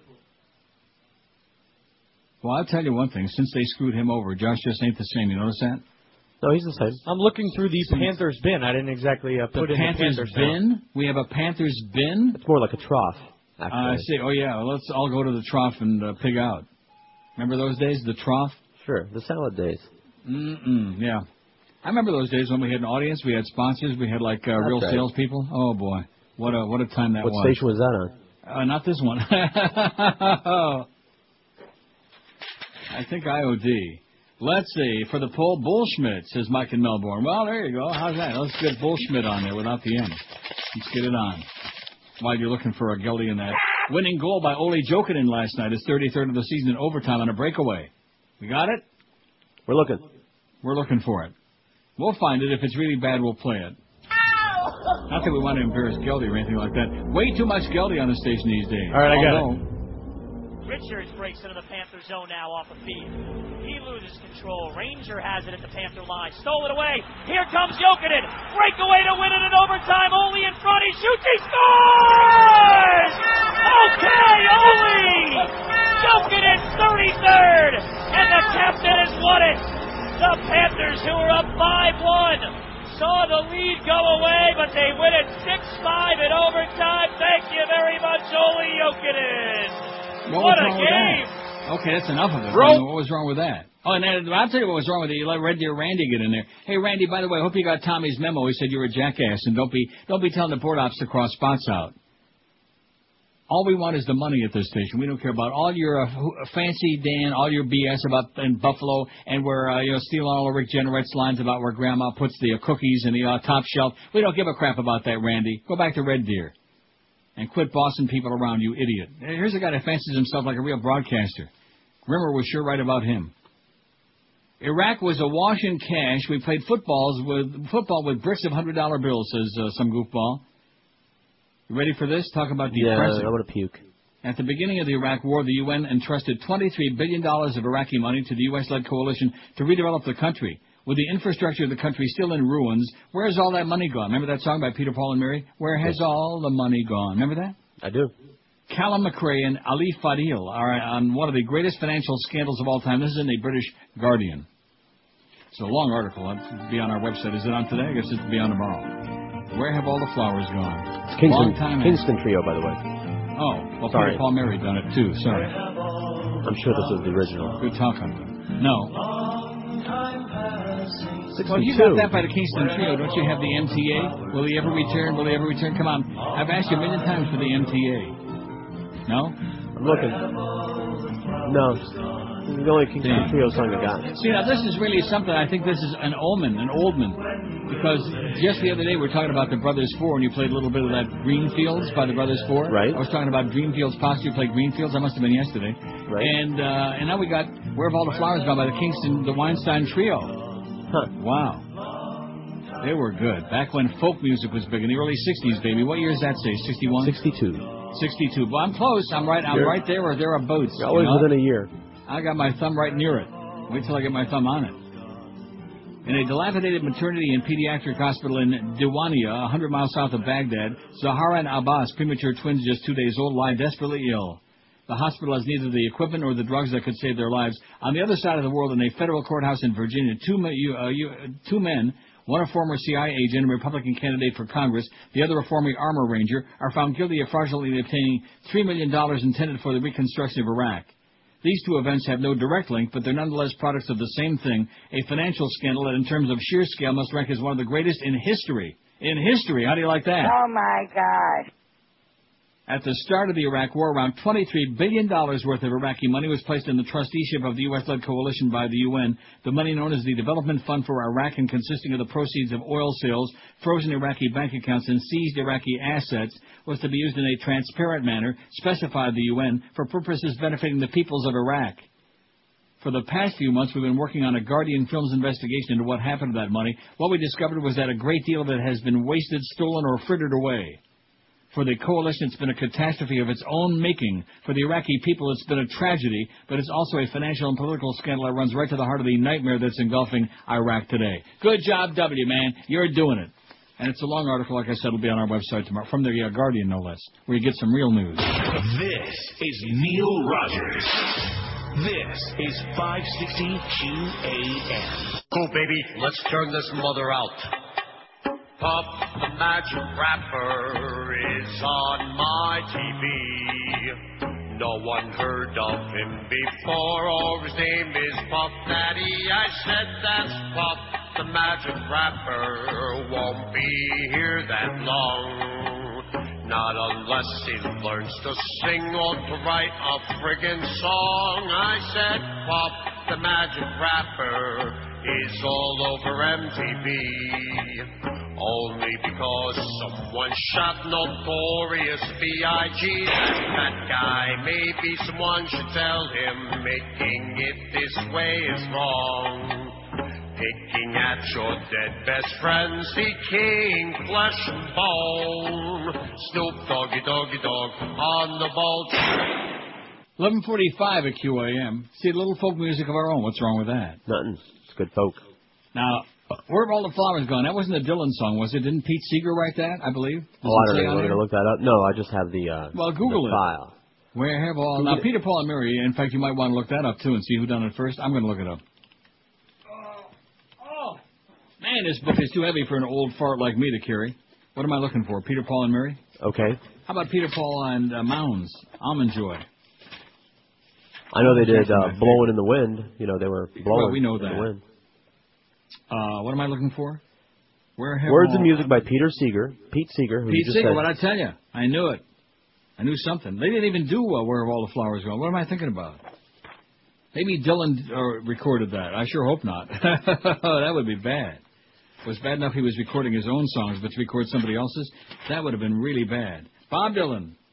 Rainy Day Women, uh, Like a Rolling Stone, Positively 4th Street, Yada Yada Lay Lady Lay. Uh, no. Well, I'll be damned. Where have all the... Maybe that was the uh, only one, the only hit, the Kingston Trio. I better look it up. See, one great thing about this uh, Billboard book, you can look it up under the name of the song, the artist, the uh, just all kinds of good crap, and kill some fantastic time. By the way, All Wikipedia, when you want to find out something about something, Wikipedia is where you want to go and just. Kingston Trio. And guess who else recorded Where Have All the Flowers Gone? You'll never guess it in a million years. I'll give you a clue. Okay. Uh, what other song do you do? Uh, we love him. Johnny Rivers. Oh, okay. Seventh Oh, Son. Remember the Seventh Son? You son of a gun? Johnny Rivers in 65, but anyway, 62, Where Have All the Flowers Gone? Also, Where Have All the Cowboys Gone by Paula Cole. Where all those uh, Yay. cowboys probably up there on Broke Ass Mounting. There's a comma in there somewhere. WQAM, hello. Uncle Neil. Yes, sir. Are you first Hmm. Five six seven oh five sixty pound five sixty in the Verizon Cingular wireless line. God Almighty, we only got an hour to go until that ball game stuff. I better get some pregame music going here. Right. Going up for the uh, pregame show. Now, do you like Maybe my uh, Kingston Trio. I beg your pardon? I we don't have no Some Kingston Johnny Trio. Rivers. I love the Kingston Trio. No, you're not going to play it on that end. No, we're not going to play Where Have All the Flowers Gone. You don't even know the song, the MTA, do you? Will he ever No. return? Uh, Charlie gets on the MTA and he gets lost. By whom? By the Kingston Trio for crying no, out it's loud. not even on here. Well, I'll be damned. I'm gonna, I'm gonna go out and find that. There we go. And because we want to give the Marlins a big send-off today, we're playing this all the way from now until the uh, pregame show. Not. Wouldn't that be good? Play an hour of that. Just put it on an endless loop. Speaking of religion in our poll today, here's a timely story. Anger over Christian convert in Kabul who faces death. Although I think it's a pretty good idea. What they got going over there. If you convert to Christianity, we're going to kill you. That's a good idea. It's kind of like, uh, you know what, like uh, Peter Marshall used to say on the Hollywood Squares, turn around is fair play. Yeah. Payback, in other words, payback is a bitch. Right, that's how they got it spread in the first place. That's right. We're going to make you an offer you can't refuse. Uh-huh. Convert to Christianity, my ass. Abdul Rahman, a 41-year-old Afghan, was a Muslim for 25 years before he began working for an international Christian group helping his fellow countrymen in Pakistan. Oh, by the way, did you see what Musharraf said about Hamid Karzai the other day? No. Them ragheads are starting to like uh, tear at each other. He said Karzai hasn't got any idea what's going on in his own country in Afghanistan. That's what he said. Afghanistan. That's uh, Ashrat Musharraf. Mm-hmm. Within a couple of years, Abdul had converted to Christianity. How do you like that? Oh my God. 14 years later, the decision may cost him his life. After four years in Peshawar, Mr. Rahman spent the next nine years in Germany. His problems began when he returned to Afghanistan in 2002 and tried to recover his two daughters, now aged 13 and 14, who were living with his parents in Kabul. They were probably living in the rubble in Kabul. His parents refused to return them. The matter went to the police, with the parents complaining that their son had become violent. Mr. Rahman's father then denounced him as a convert. You convert! Mr. Rahman was promptly arrested and found to possess a Bible. A Christian. Bible. Or is that a Jew Christ Jew slang? There there really is no such thing, is it? Well, I guess the New Testament, right? Right, the, uh, the all things, the the whole thing put together. Old and new Right. together is the Christian Bible. Right. He now languishes in Kabul Central Prison and will, if convicted of an attack on Islam, face the death penalty under Afghanistan's new constitution. right. Oh my God, this is what Americans and Canadians died for in Afghanistan so that they could have a new constitution like this. Freedom's on the march. Mr. Rahman's case is shaping up as a trial of strength between Afghanistan's religious conservatives and reformers. The Constitution says Islam is the religion of Afghanistan. It also mentions the Universal Declaration of Human Rights, and Article 18 specifically forbids this kind of recourse, one human rights expert said in Kabul last night. It really highlights the problem the judiciary faces. News of his plight is likely to cause outrage in predominantly Christian countries such as Britain and America, whose troops are fighting to free Afghanistan from the religious zealotry of the Taliban, who we were lied to and told that they were wiped out a long time ago. Remember that? Bye bye Taliban, all that stuff? We we baked them a sandwich and a, and a cake. The Bishop of Rochester, the Reverend right, the Right Reverend Michael Nazir Ali, who leads the Church of England's dialogue with Islam, told the Times, "I'm amazed that the constitution that has been agreed to in post-Taliban Afghanistan, under the very eyes of the international community, should allow this kind of thing to take place." For a person to be arrested for having been converted 14 years ago and to be threatened with execution simply for his beliefs. The British Army in Afghanistan is losing soldiers there through injury and death. Is the Army there to uphold this kind of thing? I thought we were there to promote democracy and freedom, He'd be saying. And the article goes on. I think it's on our website, is it not? Yes. It is. Josh don't know. He's overwhelmed with so many stupid articles, he just he can't even keep track no more. Isn't that right? Yeah, they're all like Matrix code by now. Oh. Matrix. Better watch it. Oh, and I got a, a really scathing review of um, Crash too, by the way, you, from MSNBC. Some Another queen. one? Yeah. Well, I'm sure it's a queen. I mean, Oh, just based on okay. what he Yeah, that makes sense. They're all bitter. Yeah, because Brokeback Mountain didn't get it. You're so insensitive. What's wrong with you? Uh, yeah. It would be one. You know, it would be one thing if Brokeback Mountain was good, which it sucks. Well, I'm sorry. I keep thinking about that other review. The one that I read you that Yeah. time. You got this blood, Dil- blood boiling PO'd about that. Uh, Assaults her, but he saves her later, so it's okay. Nobody said anything was okay. It's a, it's a you know, life ain't simple. That was the message. Right. Among others. It was, that was just irony. but That's they, all. yeah, but they kept it was saying just that. an ironic so and so did this, so it's okay. Crap happens. Yeah, that's all. Exactly. Crap happens. That, in fact, when the frogs in Magnolia, when the frogs started raining frogs, that, that that's the message in, in that movie too. That's why they're similar. Crap happens. And if you recall the opening of Magnolia, which they show Mhm. again at the end about that, uh, you Right. know, guy getting shot. Stuff, right? Right. And then they say that. They say crap happens. They don't say crap, but something like that.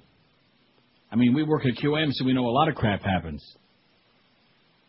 Which of these comes to mind first when you think of religion? Oh, you know something? I should play that uh, uh, religion lady, you know? The voicemail. yeah. I don't play those often enough. Although, uh, George or me or whoever it is, bleeps you can tell you're a big fat fing atheist. Yeah. He has no right to talk Okay. religion because he is a faggot and he is not representative of our thinking. Click.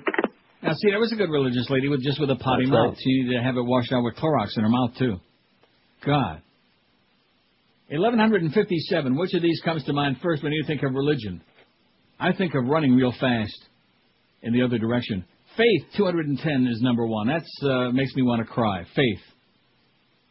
Faith in what? Intolerance 203. Stupidity 154. Crutch 138.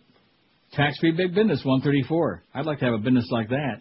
Superstition 128. Even Stevie Wonder's singing about that. How's Stevie doing these days? 23. Brainwashing 26. Salvation 23. Oh, hallelujah. Murder 17. Fear of death 9. And Bullschmidt just went on there. It's already got 7 votes. Bullschmidt. Like Howard Beale said, then there's always the God Bullschmidt. Remember that? I bet you Right. Josh uh, was still awake when they had got to that scene. No, I think I was out by then. No, you were not. Get out of here. The God Bullschmidt. Freezing nuns a result of Patriot Act move. I might just play the whole um in the 12 to 12:50 hour, the whole Standing in the Shadows of Motown track. Freezing nuns? Yes. When Okay. checks began bouncing at the Holy Name Monastery of the Benedictine Sisters last year, Sister Jean Abbott knew something was fishy. Sister Jean, the dancing machine. about Different that? Sister Jean. Yeah, there she is. Her and Janet. They're doing it. Her calls to the bank revealed that the St. Leo, Florida account was frozen for five days because one of the account signatories, an 80-year-old nun, didn't have an identification card on file. The bank blamed the USA Patriot Act for the account freeze. The local bank said it was the Patriot Act, said Sister Abbott, who declined to identify the bank. Someone at the main orifice of the bank had done, according to the local bank, a spot check on the account, which they do periodically. The Patriot Act strengthened the Bank Secrecy Act, which requires financial institutions, including banks, creditors, even casinos, to inform the U.S. Treasury Department of transactions they found to be out of the ordinary. But even the Patriot Act can't close an account. Only a bank can do that. The number of suspicious transactions that financial institutions have reported to the government has nearly tripled since the Patriot Act was passed in 2001. Like if George deposits more than $100, they immediately right. put that in. A suspicious act could be a business that doesn't normally use cash but suddenly starts making large cash deposits, or a person who normally deposits just a paycheck and suddenly makes deposits of tens of thousands of dollars. Both could be legitimate transactions, but they also could be a sign of money laundering or other illegal activity, like chicken neck. So both cases will draw a red flag from a bank, prompting to file a suspicious activity report, which is sent to the Treasury Department to determine whether the transaction is fraudulent, or to start a paper trail that investigators can use later if necessary. A paper trail. It's like that brown trail when you pick up the hero outside on your uh, driveway in the morning. It leaves a paper trail? Leaves a brown paper trail. Most consumers will never have their accounts frozen, and likely will never ever know if a report is filed on them, according to the Treasury Department and the American Bankers Association. It's illegal for a bank to tell consumers that a SAR has been filed on them, a suspicious activity report. The average consumer shouldn't be concerned as long as the transactions they're doing are legit, said Anne Marie Kelly, spokeswoman for the Financial Crimes Enforcement Network. What channel is that on? Privacy groups say the law is invasive without being effective. The law is causing so many problems with indemonstrable success, said J. Bradley Jansen, director of the Center for Financial Privacy and Human Rights, part of the Liberty and Privacy Network in the district. The Banking Secrecy Act has been on the books since the 70s. It didn't prevent 9/11. It's not designed to prevent anything. Oh, and by the way, the uh, people in the UAE still don't want to tell us who the uh, about those financial transactions and those financial papers. Yeah. Before 9/11. Well, why do you hate America? I wonder how that line of yours is going to play on the Arab Street, Mister. This is Neil Rogers. Maybe it's a line of mine. This is 560 QAM. This is Mohammed David, and this portion of the Neil Rogers uh, 12 to 1 hour is brought to you by the Leaded 12. One, two, three, four, five, six, seven, eight, nine, ten, eleven, twelve slices of pizza. All for me.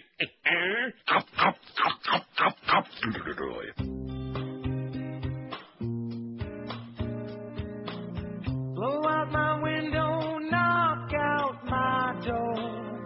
These hurricanes are unbearable. I know my house won't be there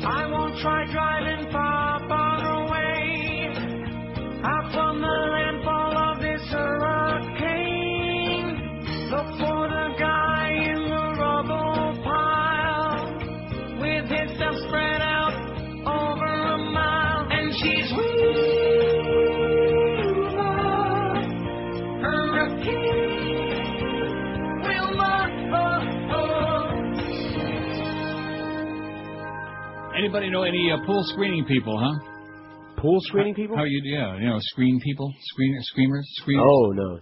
No. Pool screen. Well, you don't got a pool anyway, do you? no. Well, what are you laughing about? You don't have to be a, like a some hotshot to have a pool. Most houses in Florida got a pool. Even schleppers have a pool. I bet you Josh has got a pool. Most in my neighborhood, I do. In your hood? See, there you go. Doesn't necessarily have to have it by his house. How, there's one next door. Does that count? No, the point I'm thinking about is that here it's like March. Uh, you know, we're probably a little bit too much of a hurry, both for QAM and for the uh, Hurricane Wilma relief. That's right. It's going to be by the end of the year that people get their lives back together again. That's why it was a really bad time for a fundraiser, by the way. We got nineteen thousand nine thirty-five for abandoned pet rescue on our um, About 30, man. ill-advised campaign that we didn't want any part of, and uh, obviously the public feels the same way. So we got almost 20 grand. In fact, probably on the internet right now, we've got if we had yesterday's total or today or whatever, we probably got 20 grand. Don't you think that's good? I'm sure we do. Good. Enough said. Literally. Hey, the Toronto Star editorialized yesterday Bush's amber signal. America is at war. Those are the grim opening words from U.S. President George Bush's new national security strategy, the document that will guide American military thinking for the remainder of his term in orifice. Uh. More than four years after the 9/11 terror attacks, as Americans are tiring of the invasions of Afghanistan and Iraq, United States military policymakers offer no relief. Quite the opposite. Bush is struggling to rally skeptical Americans to his bellicose view of the world by arguing that Islamic extremists pose a comparable threat to vast fascist war machines of WW2 and the Soviet Communist Empire. The 20th century witnessed the triumph of freedom over the threats of fascism and communism, says the security text unveiled last week. Yet a new totalitarian ideology now threatens an ideology grounded not in secular philosophy but in the perversion of a proud religion. While few will argue that Al Qaeda and its ilk do pose a lethal threat that must be suppressed, this hyperbole undercuts Bush's case. Some 50 million people died in WW2, and a Cold War nuclear conflict could have annihilated many more in a few hours. By those standards, Al Qaeda is a criminal nuisance, nothing more. This restatement of American policy with a new focus on Iran as the most urgent threat in view should serve as a caution to Prime Minister Stephen Harper's new government to adopt a cautious approach to U.S. attitudes to perceived Islamic threats in Bush's last years in orifice. Americans are beginning to wonder which is one of the main reasons why Bush's popular support is at a record low. Few deny that Tehran is a worry with its nuclear ambitions, hostility toward Israel, and support for terror, but Bush appears to be overstating the threat as he did toward Iraq to justify his invasion. United Nations diplomacy, not American force, offers the best hope of changing Iran's obnoxious policies. Obnoxious. The security statement does have a positive side. It affirms that the U.S. bolsters its own security by promoting democracy and economic growth abroad, that it must seek out partners to cope with challenges like pandemics and terror, and that easing global poverty is a must. But Washington continues unwisely to insist on its right to launch preventive wars, even if uncertainty remains about the significance of the threat. That argument serves as a pretext for regime change in Iraq. And Washington threatens to attack non-nuclear armed foes with nuclear weapons while demanding that North Korea and Iran forsake such weapons. That is hypocrisy. Worse, it encourages their folly. All in all, the National Security Strategy version 2006 is an amber light to Ottawa and to the world. Pay attention to what's going on, says the Toronto Star, eh? And it ain't good. Government. Yeah, see, there he is. He's all, he's on like 24/7 now, the Bush channel. You will like him. I beg your pardon? You will like him. We have ways. I don't like him. Makes me want to vomit. Five, six, seven. Let's take a whole bunch of calls this hour, okay? Because we got a short hour. We got that Marlin pregame show coming up at uh, ten to the hour. Marlins and the Dodgers in Jupiter, baby. It's out of this world. By the way, inquiring minds want to know what that piece of music is. What it is? What is it? It's track 15. From what? Standing in the Shadows of Motown. Ah. The Flick by Earl Van Dyke. Can we say Dyke? Joyce? Hey, Joyce. You fairy. Joyce. I don't care who you are, you fairy. That's what that is. And it goes on for like uh, four minutes plus. So it's a real good like lead in the pregame show. You you know what I'm saying? Mm-hmm. You know what I'm saying? It's just time. Five six seven oh five sixty. Come on, let's get these phones smoking, baby. In about four minutes when the delay uh, catches up. Five six seven oh five sixty pound five sixty on the Verizon Cingular wireless line. I don't see anybody find the Dreamfield pasta after I made a big simus about it on Monday and uh, again early this morning. You would have thought they'd all been knocking the doors down to Publix, huh? Yeah, Remember the days when we had clout on this show? We had clout and an yeah, audience. yeah. There's no going back. No. Well, look where we are. I know. 1,194 votes on the poll. Which of these comes to mind first when you think of religion? Faith 215, intolerance 206, stupidity 167, a crutch 144, tax-free big business 138. One thing about crutches is usually it's a good idea to have a pair. Otherwise you fall on your ass. Superstition 131, hocus pocus 69, child molesters 33, brainwashing 32, salvation 23, hallelujah Murder 17, Bullschmidt 10, and Fear of Death 10. By murder. WQAM, hello. Bring back little Tommy Depp. WQAM, hello. Neil, where's the van at? In Homestead? Uh, in your parking lot, in your driveway right now. Go take a peek, puke at it. 5670560. Forget about the van. We're all done with that. Yeah, we we want it right next door to my house. We want it right over here. Remember all those times? Oh, yeah, brother. yeah, yeah, yeah. If it wasn't like right next door to wherever these people live, well, we can't go over there. Well, fine, then go online. I mean, you know, it's only been very recently in doing these things that we actually had the, the luxury of doing it online. Am I right? Right. In that many years we were able to do that. Now you can actually go online and order your stuff if you really want it. If you don't really want it, get lost. WQAM, hello. Ah, Jokinen's got a breakaway. He shoots, he scores! I, I didn't think there was anything wrong with Geldy's call. I thought it was just fine. See, the problem is with technically the engineer. Who engineers those games, Josh? You ought to know. Robert Grieper. Aha, aha. If I told you once, I've told you nine times. That's the problem. You need to crank up the crowd noise, man. It otherwise sounds like Geldy's in a broom closet. Get out of that closet for crying out loud, will you please? You and Tom and John. Little Tommy John. God almighty. That's the problem, is the engineering is uh, faulty. Crank the crowd noise. Of course, I realize there isn't much of a crowd. They probably are cranking it up, but they got it open wide for those ten people. Open wide. Yeah, going to a Panther game like going to a dentist. Until recently. WQAM, hello. Good afternoon. How are yes, you? ma'am. I'm great. Just wanted to say congratulations on 30. Oh, that's old news. That, well, I'm sorry. Don't be sorry. I am. Why? Moving along. Moving along. Bought three CDs of yours. Thank you so much. You're think the they're one. great. And think, oh, your show is great. It is. Okay, thanks, sweetheart. Have a great day. You too. Oh. Bye. You too. I don't like you too, but I like her. She's fine. Uh, yeah, it's a little. It's the 21st of March. It's a little late for the 30th anniversary stuff, like it was 20 days ago. 20 days ago, and boy, I'm going to tell you the the fallout, the feedback, the what's going on in that place now. You know, too bad little Joe Bell didn't come into the court jester uh, this morning and ask. Remember he did that last week one day. Yeah. Hey, what's going on? Everything okay? Oh, you know.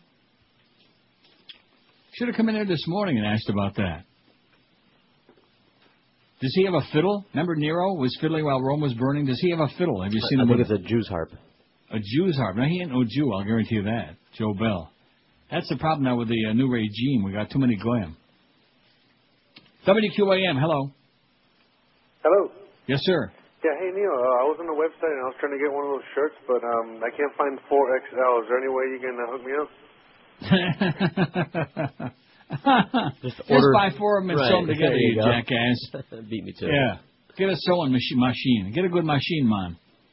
WQAM. Hello. Neil, how are you? Great. Uh, can you do me a favor and uh, put yesterday's poll back up? I'm not done voting for Haitians. Oh. we actually could do that, couldn't we? I, I like the fact that Eric's got all kind. We can do all kinds of neat stuff. Yes. Well, we can't do it, but he could butt. do it. We got all kinds of options on there. That's right. Five six seven oh five sixty. Pound five sixty on the Verizon Cingular. Probably most of the people are still in church because it's Lent. They're waiting for Easter, man. They're waiting for Christ to rise. Either the yeast to rise or Christ to rise again. I think the yeast is going to rise sooner, don't you? That already has. Mm. Can't stand that yeast. I think that's what makes me really like allergic to a pizza. Don't they put yeast in pizza dough? Sure. Oh man. Most bread. High glycemic index, man, makes your blood sugar go skyrocketing. Unlike that Dreamfields pasta. Now that one guy called last Friday, and he called me again yesterday. He's the only guy out there, and he already uh, knew about it. He knew that it was at Publix in Weston. He's it. WQAM, hello. Pickles, big feet. WQAM, hello. Neil, Yes, sir.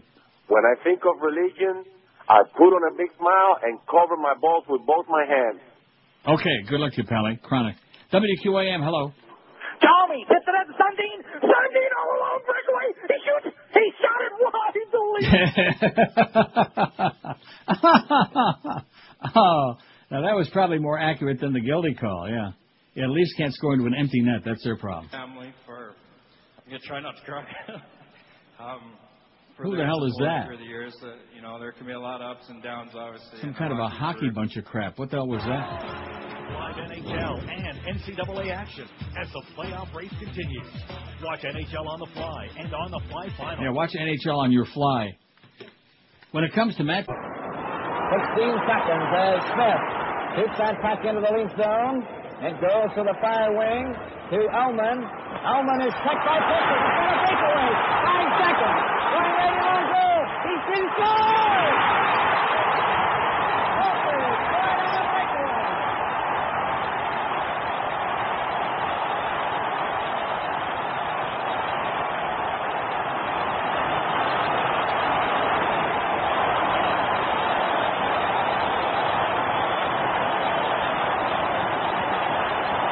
And it comes at 1958.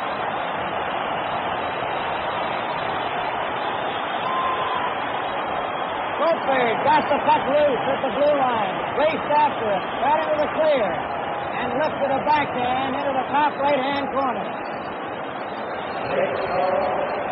Scored by number 20, Goldberg. The time of the goal, 1958. Dubai, Dubai, your shipping ports will buy.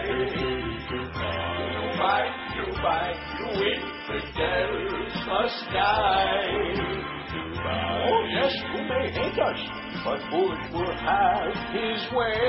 Oh, Dubai, we will make you die. We've been in bed for such a long time with the Bush Drive family host. I ask you what would be safer than an unchecked freighter with a suitcase bomb on board. Dubai, Dubai, we will guard your port. And when you die, you get a free glass of gold. And cover when those bombs explode. Oh, Dubai, we will make you die. Oh, thank heaven for 9-11. For we now control most of your lives. Cash or terror we were given to the Muslims who hate women. Unless they're really guys. We'll change your mind and it won't be hard. You buy the hype of the old race car. Stay tuned to fortress too, cause we own that too. Oh, Dubai, we will make you guys. I'm dying over here. 1218 at 560, getting hockey intensive. All the great hockey calls all the time. All these people auditioning for Gildy's job. 5670560, pound 560 in the Verizon Cingular Wireless line. WQAM, hello. Neil. Yes, sir. Oh, how's it going? All right. I, uh, I I meant to call the other day when you guys were talking about um uh the one lady from Fox News, the one that chopped off her hair. What's her name? The one that chopped off her hair? Yeah, now she I don't know because I don't watch Fox News. Greta Oh. Van Susteren? No, no, ooh, not that lady. That's a monster. She's kind of cute though, the blonde one. What about her? Yeah, she's just uh, I, what the hell happened to her? Okay. 5670560. Whatever happened to what's her name, George? Oh, I don't know. one What's chopped name? off her hair. Oh, uh, her. What's her name? I heard she chopped off her hair. Yeah, she chopped it. WQAM, hello. QAM. Yeah, Uncle Neil. Maybe she used the Ron Popeil Vegematic. Yes, sir. What's up, baby? Hey, um, I want to talk about something serious, man. I was watching the show 60 Minutes on Sunday, and it talked about how Brazil has its um, energy policy. Back back in the 70s, they wanted to be totally free of um, overseas oil. So what they did is they established an ethanol program, and they were saying that in the next five years, Brazil will be totally independent of oil. Yeah. Could you imagine if we had that kind of policy here? And the reason why No, no, I can't. No, I can't. When I you mean- got when you got a president and vice president who made and their families have made all this money in the oil business, and you really think we're going to have a policy like that? I know. But that's just reflective of, of what this country is all about. It's about the rich getting rich and the poor staying poor. It's totally pathetic. Like Ned Beatty says, Mister, the world is a business, Mister Beale. Just keep that in mind. Go watch that movie a hundred times; it'll put you to sleep. Says Josh. The world is a business, Mister Beale. That's what it's all about. It's not about what's uh, good for the environment, good for the planet, good for the people. It's a big business. And like that thing there in uh, Fahrenheit 9/11, that scene where he's talking about, oh, there's going to be so much money, we're going to be washing our hands in money. Remember that scene? Yeah, but people are going to die. Yeah, it's going to be bad for people, but good for business. Yeah, bad for people, especially the dead ones. Really bad. And the public sits back, but boop, but but like you know something. I think Eddie is maybe one of our most valuable uh, people. You want to know why? No, I know. Because he, he's the epitome of the human race. Ba bloop, ba bloop. That that's pretty much what it's uh, what it's all about. If you go up to your average schmuck out there in the street, ba bloop, ba bloop, that's pretty much what you're going to get. Or like take some of these calls. WQAM, hello. QAM, Can I speak to Neil, please? speaking. Hey, Neil. I, uh, two two things. Number one, I, I'm a longtime fan. I emailed Tom Jicha and said, "Did I miss it, or did you not recognize Neil's 30th anniversary?" Yeah. You know, you're an icon here and met for many years, consistently funny. I said, "Does it bother you that he makes fun of you, but everyone else too?" Uh, number two, my wife. Well, what did he say? Well, I, that just yesterday. It might be in the paper Oh. Sunday in his little article. But I, I was going to ask you, my wife's home. Can you please play Ray Nagin can? Ray Nagin can. Boy, I have. I don't. Uh, yeah, the Candyman. Oh, the Candyman can. Can you play that? My wife wants to hear it. I sure can. All right, thanks. And uh, good luck to you. Ray, Na- Ray Nagin can make you sick to your stomach. I mean, you talk about a city that's in desperate need of something, uh, somebody new. Well, what is that called? Ray? I don't have it. You do. You don't have it? I mean, I'm sure I got it around here somewhere. Well, what the hell is that? I mean, I can find it if I go into like the more recent stuff. That's just Which unbelievable. uh, which comedy service? Uh, Don't don't worry about such stuff. Let's not get into that. Oh, jeez, the Candyman can. There's the other Ray Nagin one. Uh, I'll find it for the next break. How's that? Okay. WQAM. Hello. QAM. Talk to Neil. Speaking.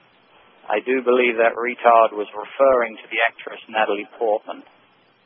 Natalie Portman is on Fox News. Shaved her head.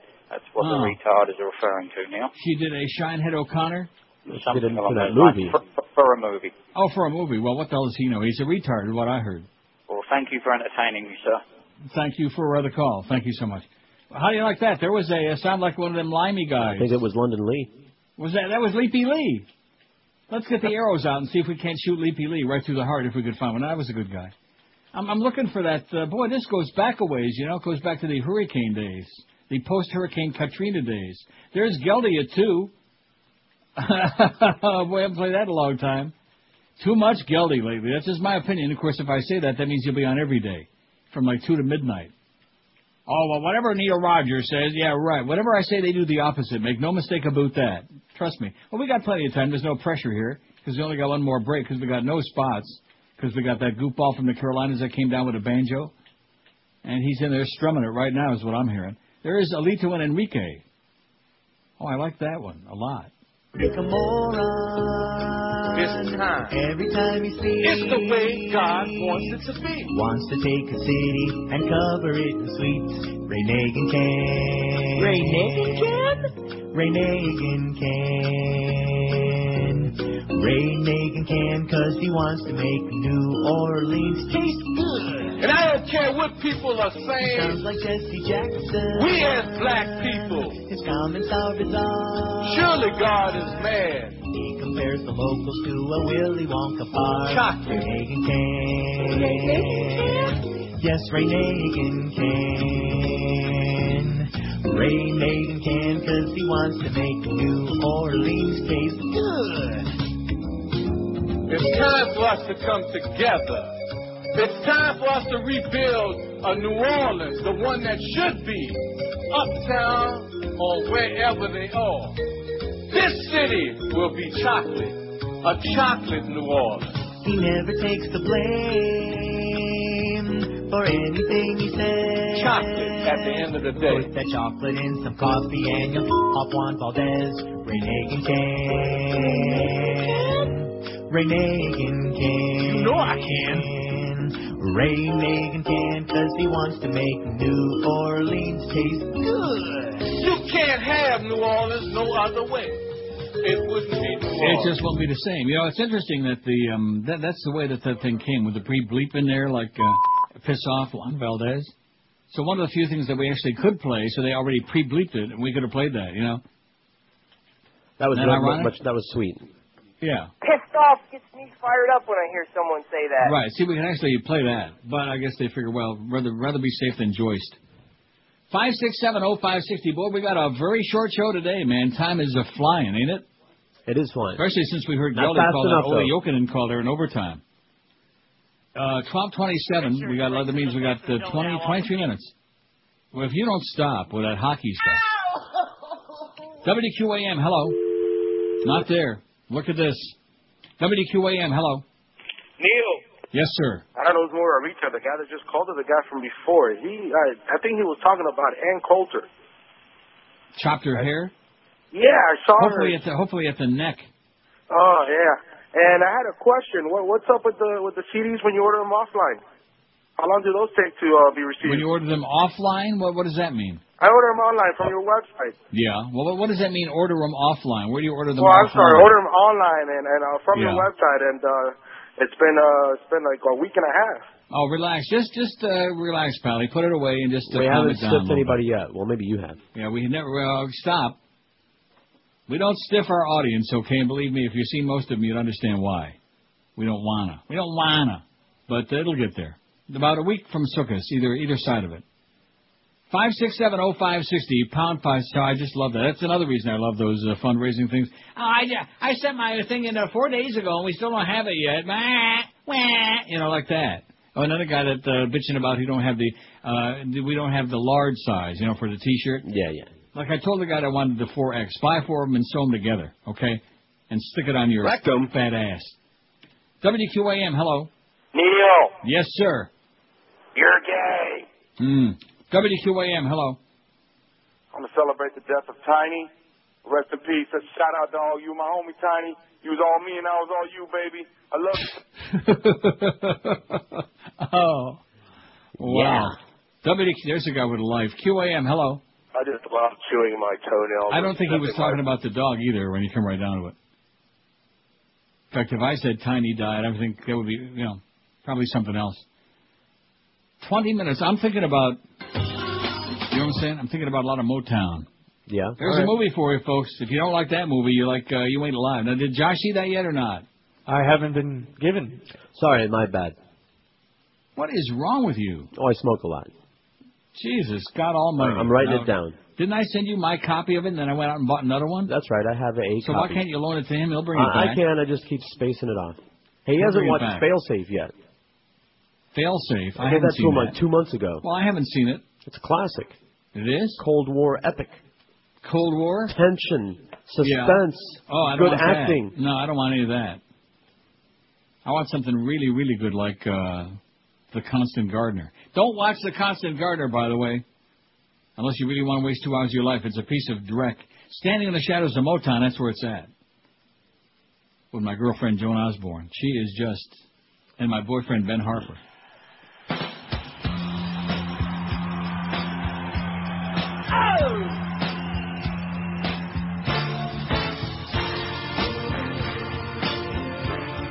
Yeah, Josh will fall asleep in the middle of it. WQAM, hello. Neil, Yes, sir. this is Biggie, Tony's brother. WQAM, hello. I'm gay. I I mean, you're gay. WQAM, hello. What are you going to do about it? You fairy. QAM, Neil, how are you? good. I got my CD, so tell the guy to sit tight and hold it. Yeah, put it back in your pants and relax, pal, and cut the crap. Hey, um, I was watching Friday on that that Bill Maher show, and that Elena Rose Layton, that lady. I was Ileana talking Gross about- Leighton, yeah. Man, I've always heard you talk about her, but she is a piece of work.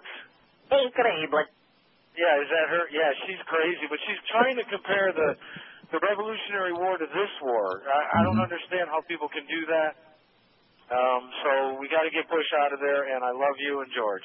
Okay, good luck to you, sir. Ileana Gross, uh, Rosanna Dana. With all due apologies to uh, poor what's her name that's still dead. So what's her name? What's Gene her name? Wilder's wife. I, yeah, I, I got a brain Oh, Gilda fart. Radner. Gilda Radner. I'm so sorry. Diet. I won't tell her. Gilda Radner. The great Gilda Radner. See, this is an injustice that God makes somebody that looks and sounds, uh, well, in Espanol so much like her. Only at least uh, this one's serious. Which of these comes to mind first when you think of religion? 1244 volt. We're going to take that other break, by the way. We could drive a we could drive a Mack truck through the openings in this log today. That's how embarrassing this is. You know, in fact, I think of all the times that we've I've ever I don't play these too often. I don't know why. Don't think about them. You call this big market radio? We used to once upon a time in America. 1244 votes. Which of these comes to mind first when you think of religion? Faith, 222. 222. 222. You gotta have faith. Right. Intolerance, 212. Stupidity, 170. Crutch, 149. Tax-free big business, 142. Superstition, 135. Hocus pocus, 72. Let's have one of them hocus pocus groups. Remember how I, Cox Broadcasting was big on that. Remember they always used to have them hocus pocus focus Yes, groups? I do. Uh, brainwashing 39, child molesters 34, salvation 23. Hallelujah! You're going to be born again. You're going to be living up there in heaven, at the uh, sitting right there by the uh, altar with God. He's going to alter you. Of course, you can't see him, and you can't hear him, and you can't smell him, and you can't speak to him because you ain't got no body. Bullshit 20, murder 17, and the fear of death. Once. This is Neil Rogers. This is 560 QAM. We know that the Lord even loves Neil Rogers.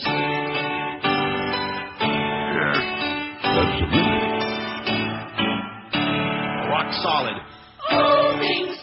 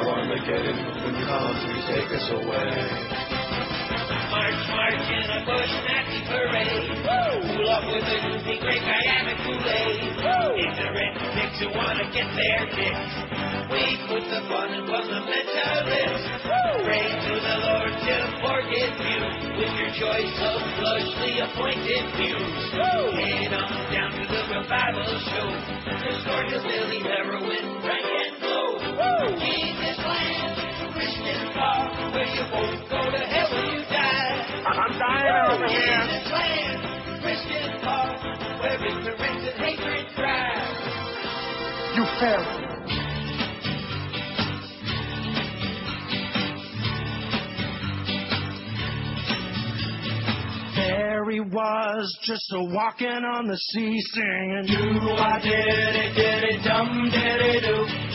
He's the man from the land of Galilee, singing. Do I did it, did it, dum did it do. He's good, he's good, divine, divine. He's good, divine. Changes water into wine. The next thing I knew, he had a lame man on his feet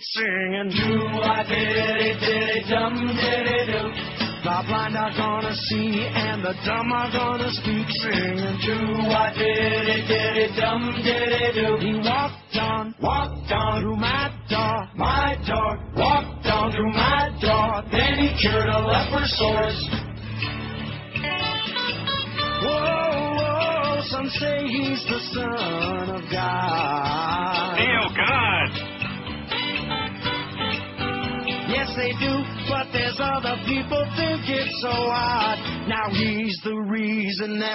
that we have an Easter day singing. Do I did it, did it, dum did it do. And he's the reason that all the Christians pray singing. Do I did it, did it, dum did it do. They praise him, praise him, kneel down, kneel down, praise him and kneel down. A man wore a thorny crown. Do I did it, did it, dum did it do. Do I did it, did dum oh, did do. I did it, did it, dum, he's a Jew. Do I did it, did it, dumb, he's a Jew. Do I did it, did it, dumb, he's a Jew. Do I did it, did it, oi, he's a Jew. I think that's the first thing they teach him in the rectory is how to kneel down for long periods of time. Right? It's Just long mandatory. enough. Mandatory. Anyway, look at this. That was a nice medley there, uh, a Sure. sacrilegious medley on this heathen show, and it's already 12:46. You know what that means, don't you? I do. Yeah. It's warming up to the Marlins game time. All right. Love those Marlins, baby. Marlins and the Dodgers in Jupiter. Mad Dog follows the ball game. Then you got your hurricane crap, and then Eddie K at 10 o'clock tonight. Hurricane crap.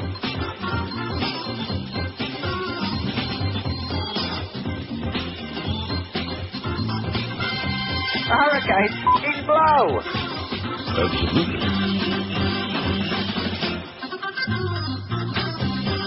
Doesn't this music put you in the mood for Marlin baseball? Oh, I'm always in the mood for Marlin baseball. Yeah, me too, especially early games. Puts me in the mood for Woodbine. I already got my jacket on, my pants, shirt, shoes.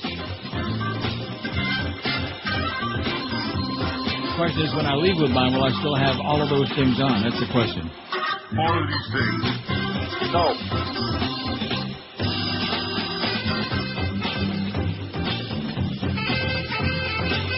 Behind. Behind, behind, behind. You failed.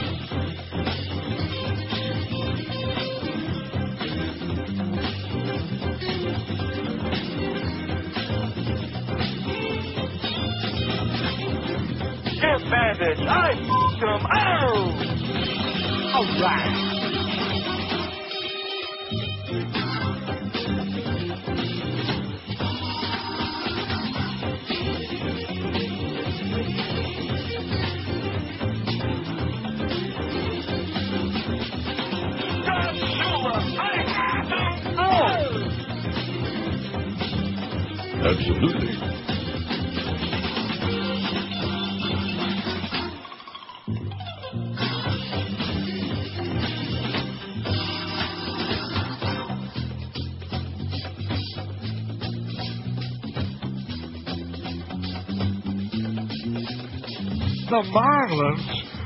Who the hell are the Marlins? I don't know.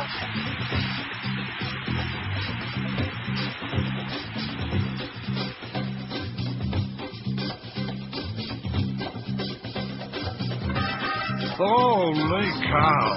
Neil Rogers is right. The Cubs suck. Absolutely.